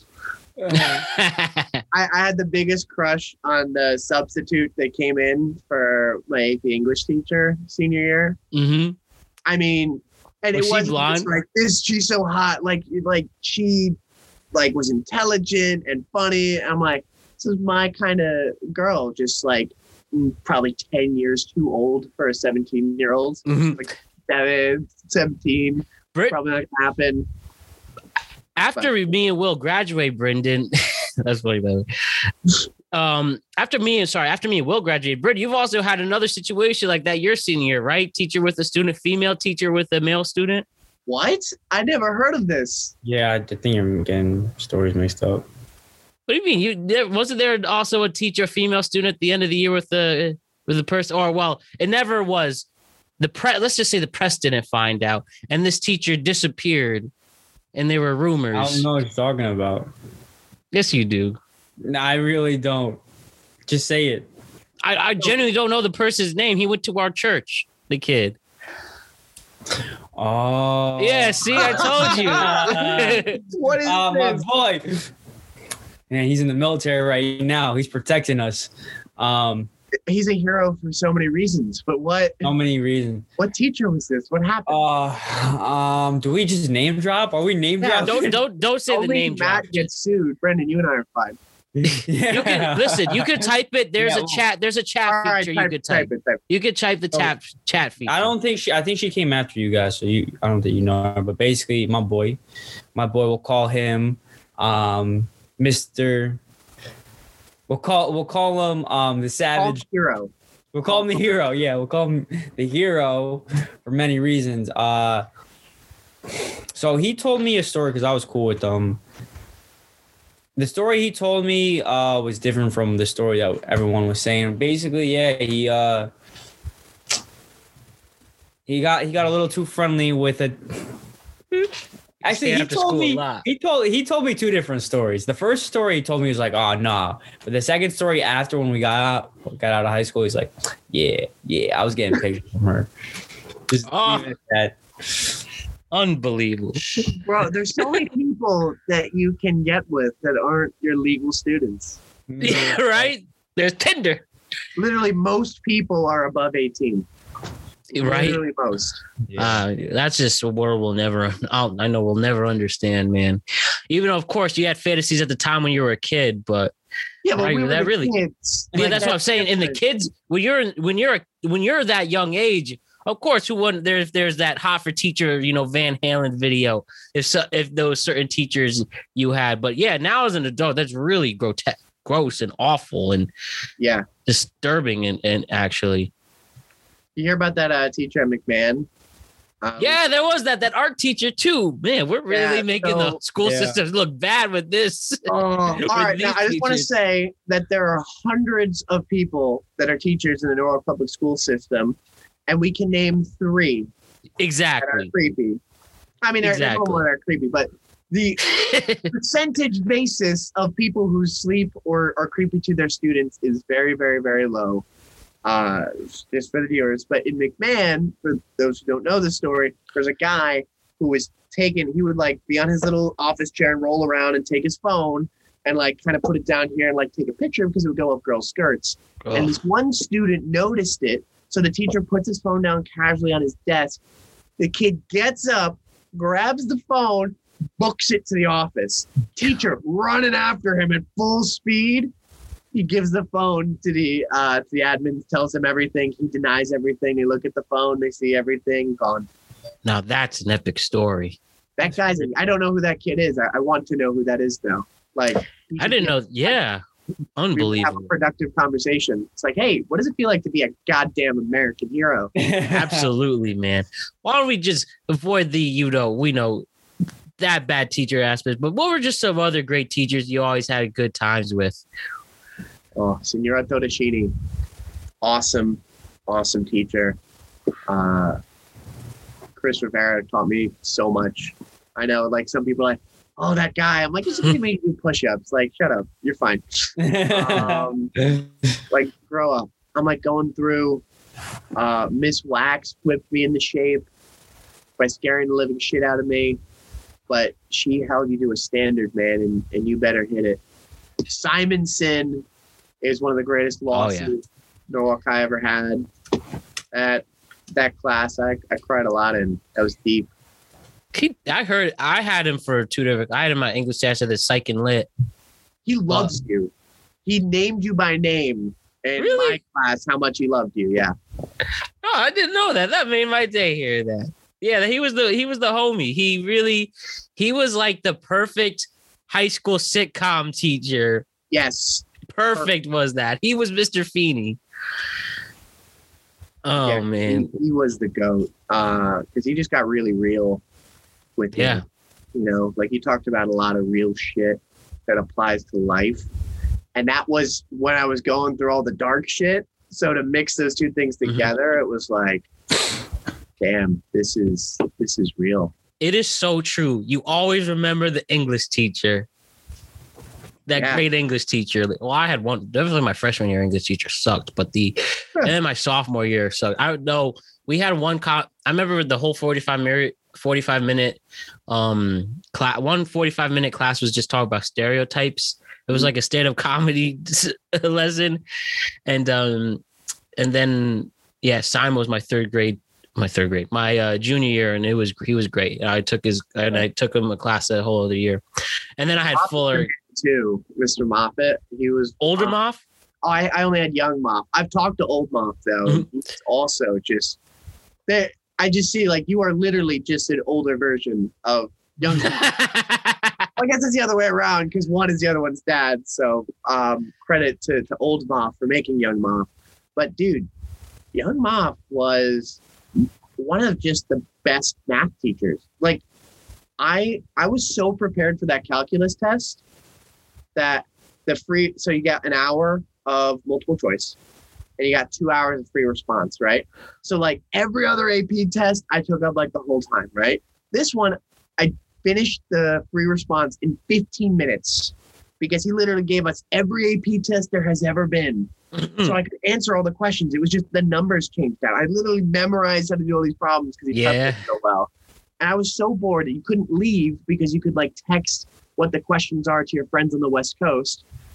And they wouldn't let you leave until the end of the two hours. So I, you had to like justify your math pro- uh, answer like with a paragraph. So I started drawing speech bubbles, and I Mhm. drew um, a dinosaurs in the margins, and I called them calcosaurs.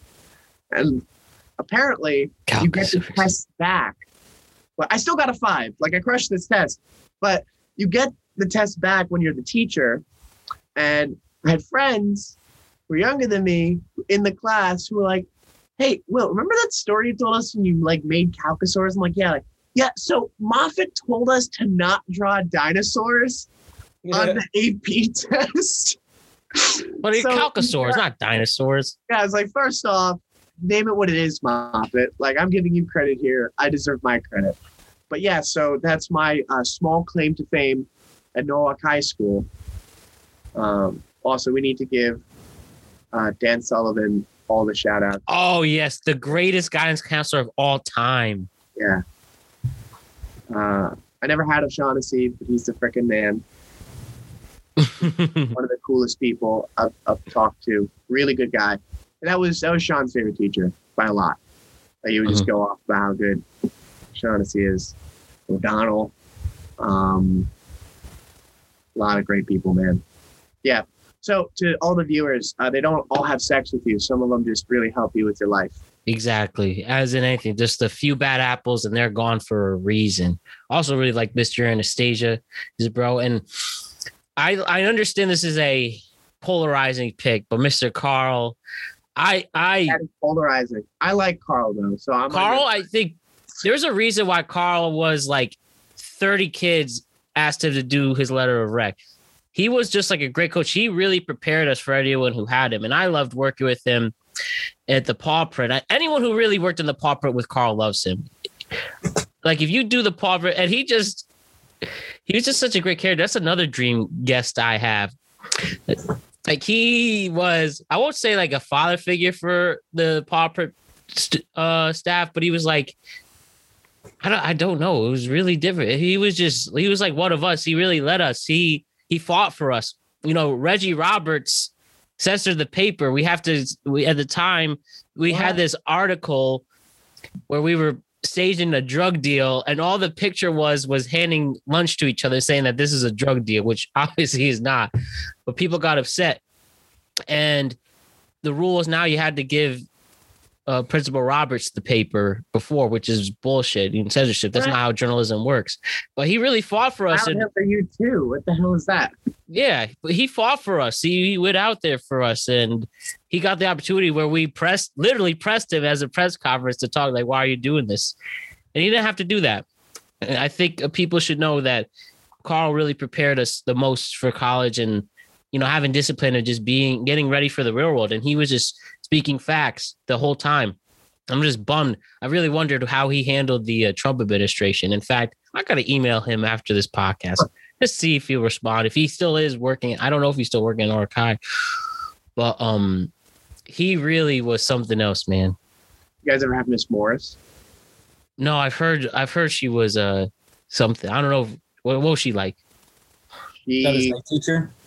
was tough as nails. One of the best people, though. Um, when I had a friend who was suicidal, uh, like I took my friend to see Miss Morris.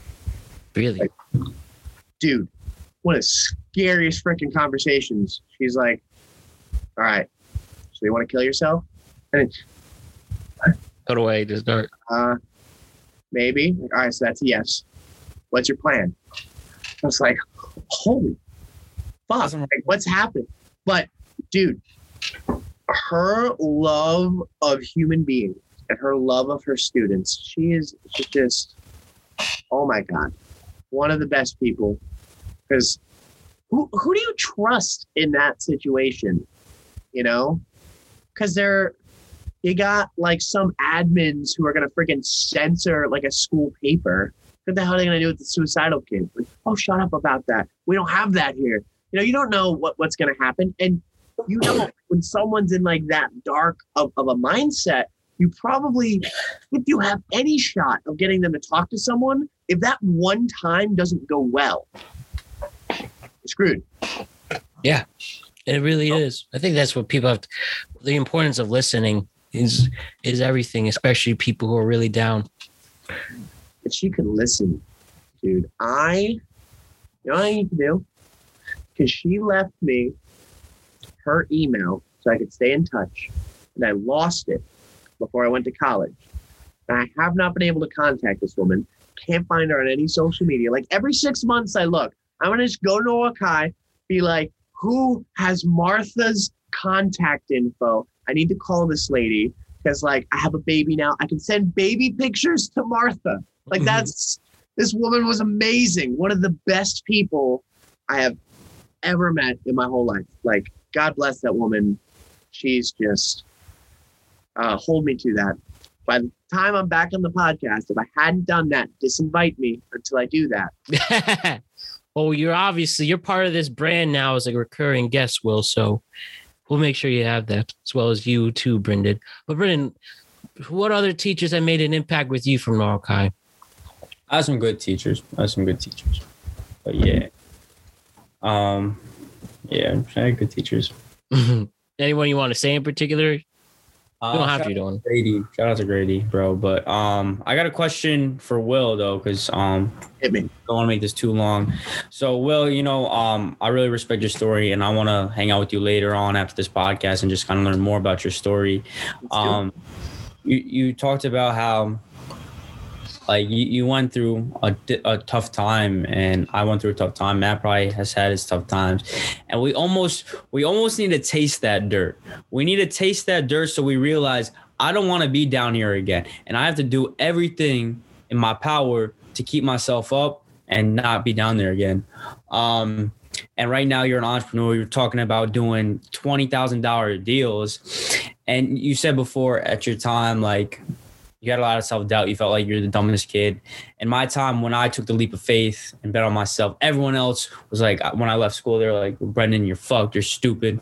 So I felt that too. And now, you know, you, you landed and you're you're you're flourishing. So my question for you is, what are what should more people be aware of today? Ooh, that's a great question. I think. Me give that some thought because that's a deep question. Is the deep, Yeah, right. What should more tw- like? What should yeah more people, more twenty year olds should be aware of, or even just doesn't have to be age specific. That everyone is giving advice that makes sense for them, but not necessarily for you. Which, by the way, the advice not for you might be that you should drop out of school and start a business. Like that might be really bad advice for the person hearing it. But to go to school and be a doctor might be terrible advice for someone. So, because you're, you're taught to have a, a given path, and it's important to understand people's incentives. Like a high school's incentive, if you guys remember during graduation, they have a list of all the colleges that people go to, right? Mhm. You know, we got people who I graduated with who went in the military and came out and got a construction job and make 150 grand a year and they have no college degree. They never went to college. And you got people who went to great schools who are unemployed, trying to figure out like what it is that I'm supposed to do. So it's you really have to figure out what it is that you want. Define your purpose. Cool. I know what I want. And now who do I need to be to achieve that? And how do I become that person? And what are the next steps in that direction? And ideally, you can find people who are further along that specific path, not like because someone who's like crushing in the NBA, they have great principles they could teach you, but they're not going to show you how to be a great entrepreneur. A great entrepreneur is probably not going to help you become a great doctor. A great doctor isn't going to help you become a great father. You have to figure out who you want to be, reverse engineer from there, and find people who are further along in that thing. A lot of people getting advice on money from broke people, on fitness from unfit people. Um, just Love advice from single people. oh my gosh, like you know, but like I always say the best advice for myself, like, do you, Julie? Do you, Mm-hmm. or do you just suck with men? Like it could, you could, you could. It's a possibility, and we need to to address that. Yeah, so you need once you have the confidence in what you are supposed to do and who you are supposed to become, it becomes easier to walk that path. But it will still be super hard. Bars, man. That's deep. That's deep right there. Thanks, man. Thank you for of sharing lots of life. So Mm-hmm. Um, amazing words from the amazing Will Hester. So one last thing we have to do, gentlemen. So we end every podcast with a questionnaire. Every first time guest gets the Proust questionnaire. I've been experimenting with what the next questionnaire for returning guests. So I think the one I did offer, the I was explaining with the Eric Andre questionnaire. I just think we'll say that for another time and still hard trying to differentiate which questions can be asked. Because I tried it once and it just it was funny, but it just it's just strange. We we all know why. But I love Eric Andre, so Eric Andre, exactly. a legend. And I realize when you ask certain questions, he says out of con the questions he's asking certain guests out of context, it might be hard for the audience to just simply get it. just you have to be that type in that type of environment for the work. So I tried this new one now. It's called the Conversational World Questionnaire. Thanks to con- our friends at Conversational World. And these are we're gonna do five each. We're gonna go switch off. We're gonna do switch ones. We'll go with. I'll start with Brendan, then Will. Brendan, then Will, vice versa. So I'm just gonna ask you guys just short but deep questions from a Conversational World questionnaire. So you ready for it? Send it. Full send. Everything is a full send. To the moon. Full send To the indeed. moon. I was- when you get to the moon, Doge is there. Waiters. indeed, indeed. All right. So my first question, we'll start with Brendan on the conversational world questionnaire. Brendan, what's the closest thing to real magic? Love. Love. Mm. Um, closest thing to real magic is love. When you love someone, um, I think scientists describe that the closest thing to being in love is being hypnotized, being drunk. Because when you love someone, you're gonna make all logic goes out the way, and you're you're going pure on emotion. We've seen where that's led people. It's definitely worth it when it is. It does work out. And and um, in perspective of a 22 year old right now, I say that not in a good way. Like closest thing to magic is love. Love is gonna leave you. I'm sure out of out of 100 bats, 99 people will strike out. One person will hit a home run with love. Keep swinging, Look at that. but don't become a swinger. what would you have to say, Will, is the closest thing to real magic? Um, can't compete with that answer. I think that's nail on the head. And like I've experienced multiple kinds of love. It's like I have a daughter, and that's like you know, little baby girl puts her head on your shoulder, like because my life's pretty stressful. I'm not gonna lie. Like it's just like things are on fire all the time. Sometimes I'm on freaking you know porn sites figuring out how do you get money. Um, Hello. yeah so like it's a funny story now but like when you're doing it it's like what the hell's going on but it love is magic man it's Mm. it's magic Beautiful, beautiful answer. Number two, Brendan. What social stigma does society need to get over? This absolute, this absolutism. The world isn't so black or white. All right. I could agree with that. I'm sure Will does too. What would you have to say, Will? What social stigma does the uh what social stigma does society need to get over? My first instinct was sex we all mm. wanted to chill but my second instinct was There's a legit answer. though. Yeah, my second instinct which is probably deeper was nuance because if you have a nuanced opinion you are instantly labeled as an enemy of both the left and the right I'm like what i didn't know i was both a white supremacist and a, oh you're not surprise. hello Welcome to your first podcast. this is josephine Hi, Josephine. Hello, Josephine. to go that way you can ask brendan the next question i'm trying to my answer See you later, Josephine. All right. So with that, Brendan. duty. What? Bad duties. of course. So, Brendan, I'll ask you this. What's the most ridiculous thing you ever bought? Too much spending too much money on food. Just, it's just I know I'm spending too much money on food. It's one thing I just turn a blind eye to. fair enough, man. Oh, fair enough. Will, what would you say is the most ridiculous thing you ever bought? Ooh, bought a lot of ridiculous stuff i'm a fully bulletproof vest back there Yeah. I was Uh, wa- see that the whole the whole podcast where this No, was like, what is that is that? legit Is that his superhero outfit? Yeah, no, that's that's that. I mean, I don't have the, the gun with it because I know people are like, "Oh, it's too easy to get a gun." It's not true in Connecticut. Um, I will have my gun May twenty eighth. It's taken a year. Um, Wow. the gun I bought is pretty ridiculous, though. It's uh every legal loophole that you could possibly have. So, Mhm. but the more loopholes it went through, the more expensive it is. So I spent like three grand on a gun, and that was probably dumb. But it's really cool. In fairness. Well, as long as it's really cool. It's the only thing that matters. Not if it's good for self defense, but does it look cool while you do it? Yo, number four, Brendan. I'm gonna ask you, Brendan, what is if you could switch places with any TV character for a whole week, who would it be? Or she, or they, or what animal? I would be Costa in Project X, the movie. Costa.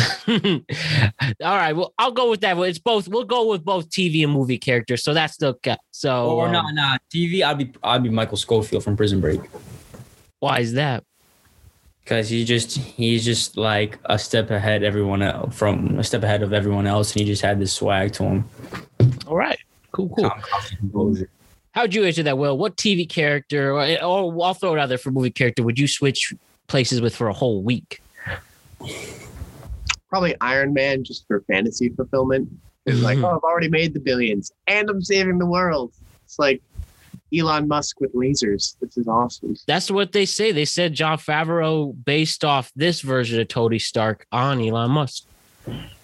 Probably more charming, but Robert Downey Jr. is just the embodiment of charm. So that's not a swipe at Elon. Absolutely. That's a compliment to Robert Downey Jr. That the, the snap in Endgame is one of the most iconic moments of cinema history now. Like it really is up there with, you know, anything I have back there, especially any got any major movie scene, especially for the toy heads there, they're gonna refer to that snap. Snap. So my final question for the both of you before we say goodbye. So we'll start Brendan and Will. Brendan, when was the last time you laughed really hard besides this podcast? I don't want to put you on blast, Matt. Mhm. For what? Um, last time I laughed really hard. It was at you, Matt. Probably. Brotherly love. You don't want to hear about the story today at, at dinner. Matt bringing potato chips to the bathroom. I did not bring potato chips to the bathroom. I don't know where that rumor came from. I got framed. Uh, I just did it right there. man. My father found potato chips in the bathroom.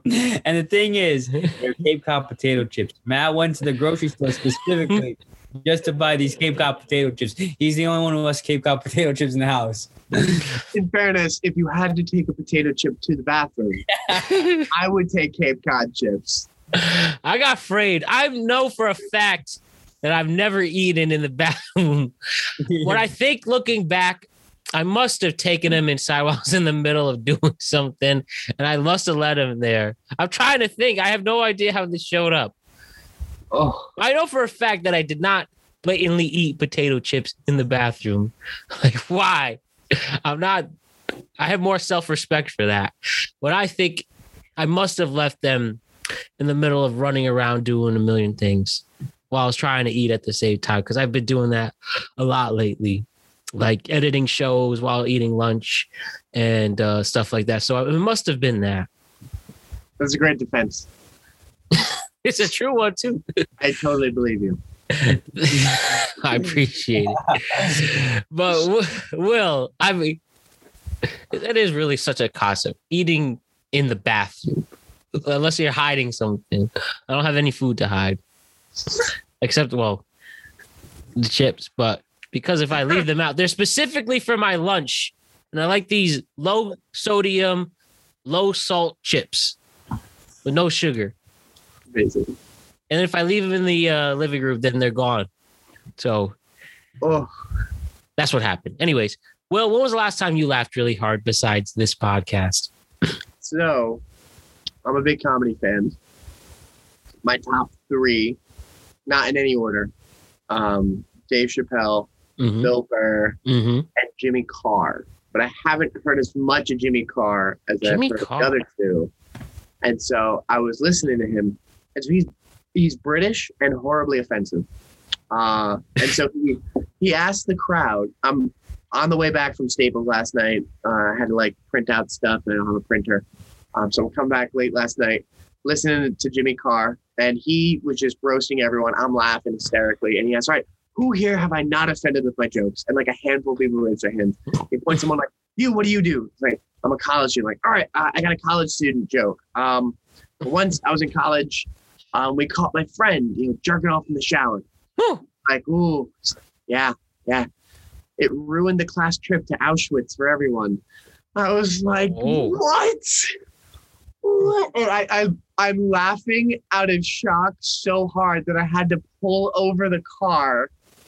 And I'm like on this side street in Old Saybrook laughing.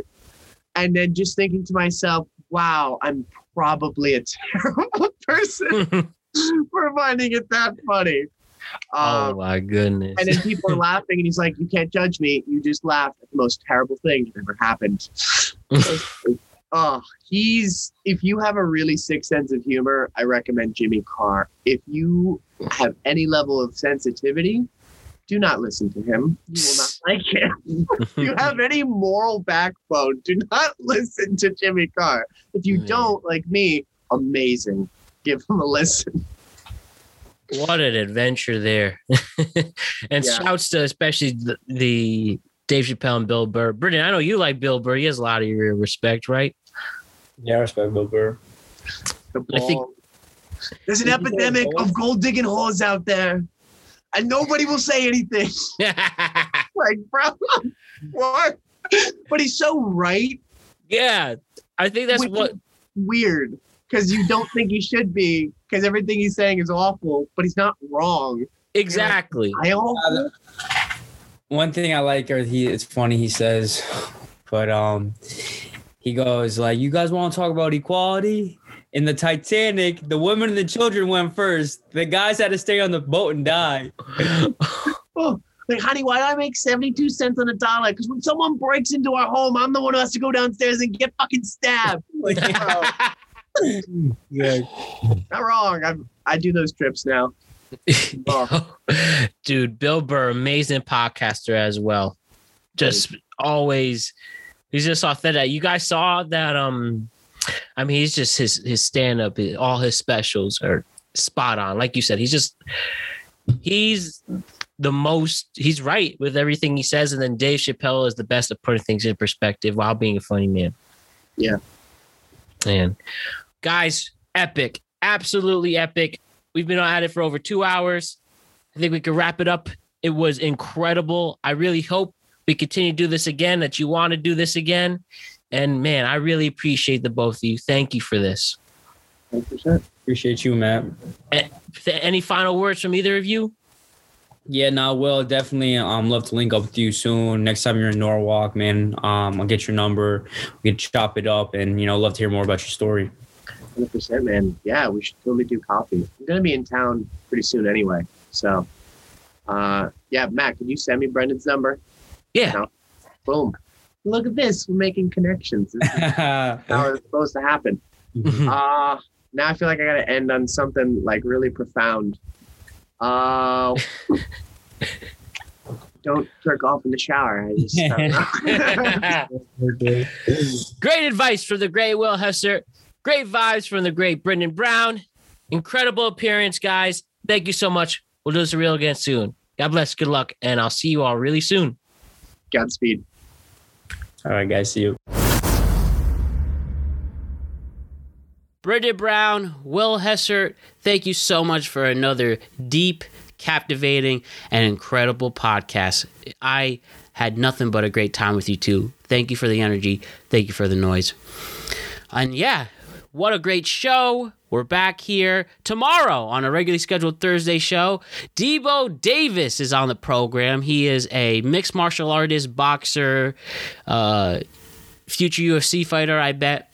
And he came on the Productive Conversations podcast and we talked about uh, what he does in combat sports, how he prepares, the diet, and just to get to know each other. And it was a lot of fun. So we will see him tomorrow with that. And then we're back on Monday with the great Mike Gumad, who is the host of the Amazing Marveled podcast, which is a podcast dedicated to pop culture, comic book culture, and all things superhero movies and such. So, an amazing productive conversation with him that's coming up this Monday.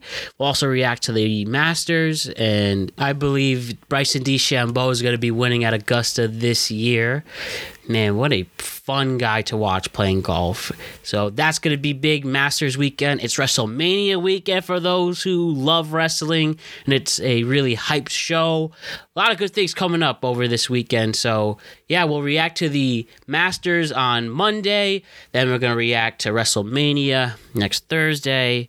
So, good things ahead. Baseball is rolling, and basketball is getting into their dog days until the playoffs start now in June this year. So a lot of good fun things ahead. So as I mentioned in the intro, I get my vaccine on Saturday in Bridgeport, Saturday morning. So we'll obviously be talking about that on Monday's show.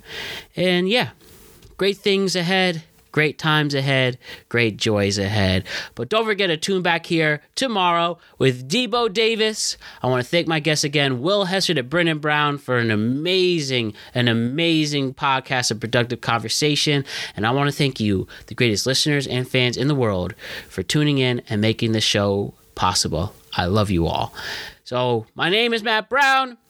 I am the host of the Productive Conversations podcast. Don't forget to like and subscribe to the show on all podcasting platforms and YouTube. And don't forget to check us out exclusively on productiveconversationspodcast.com.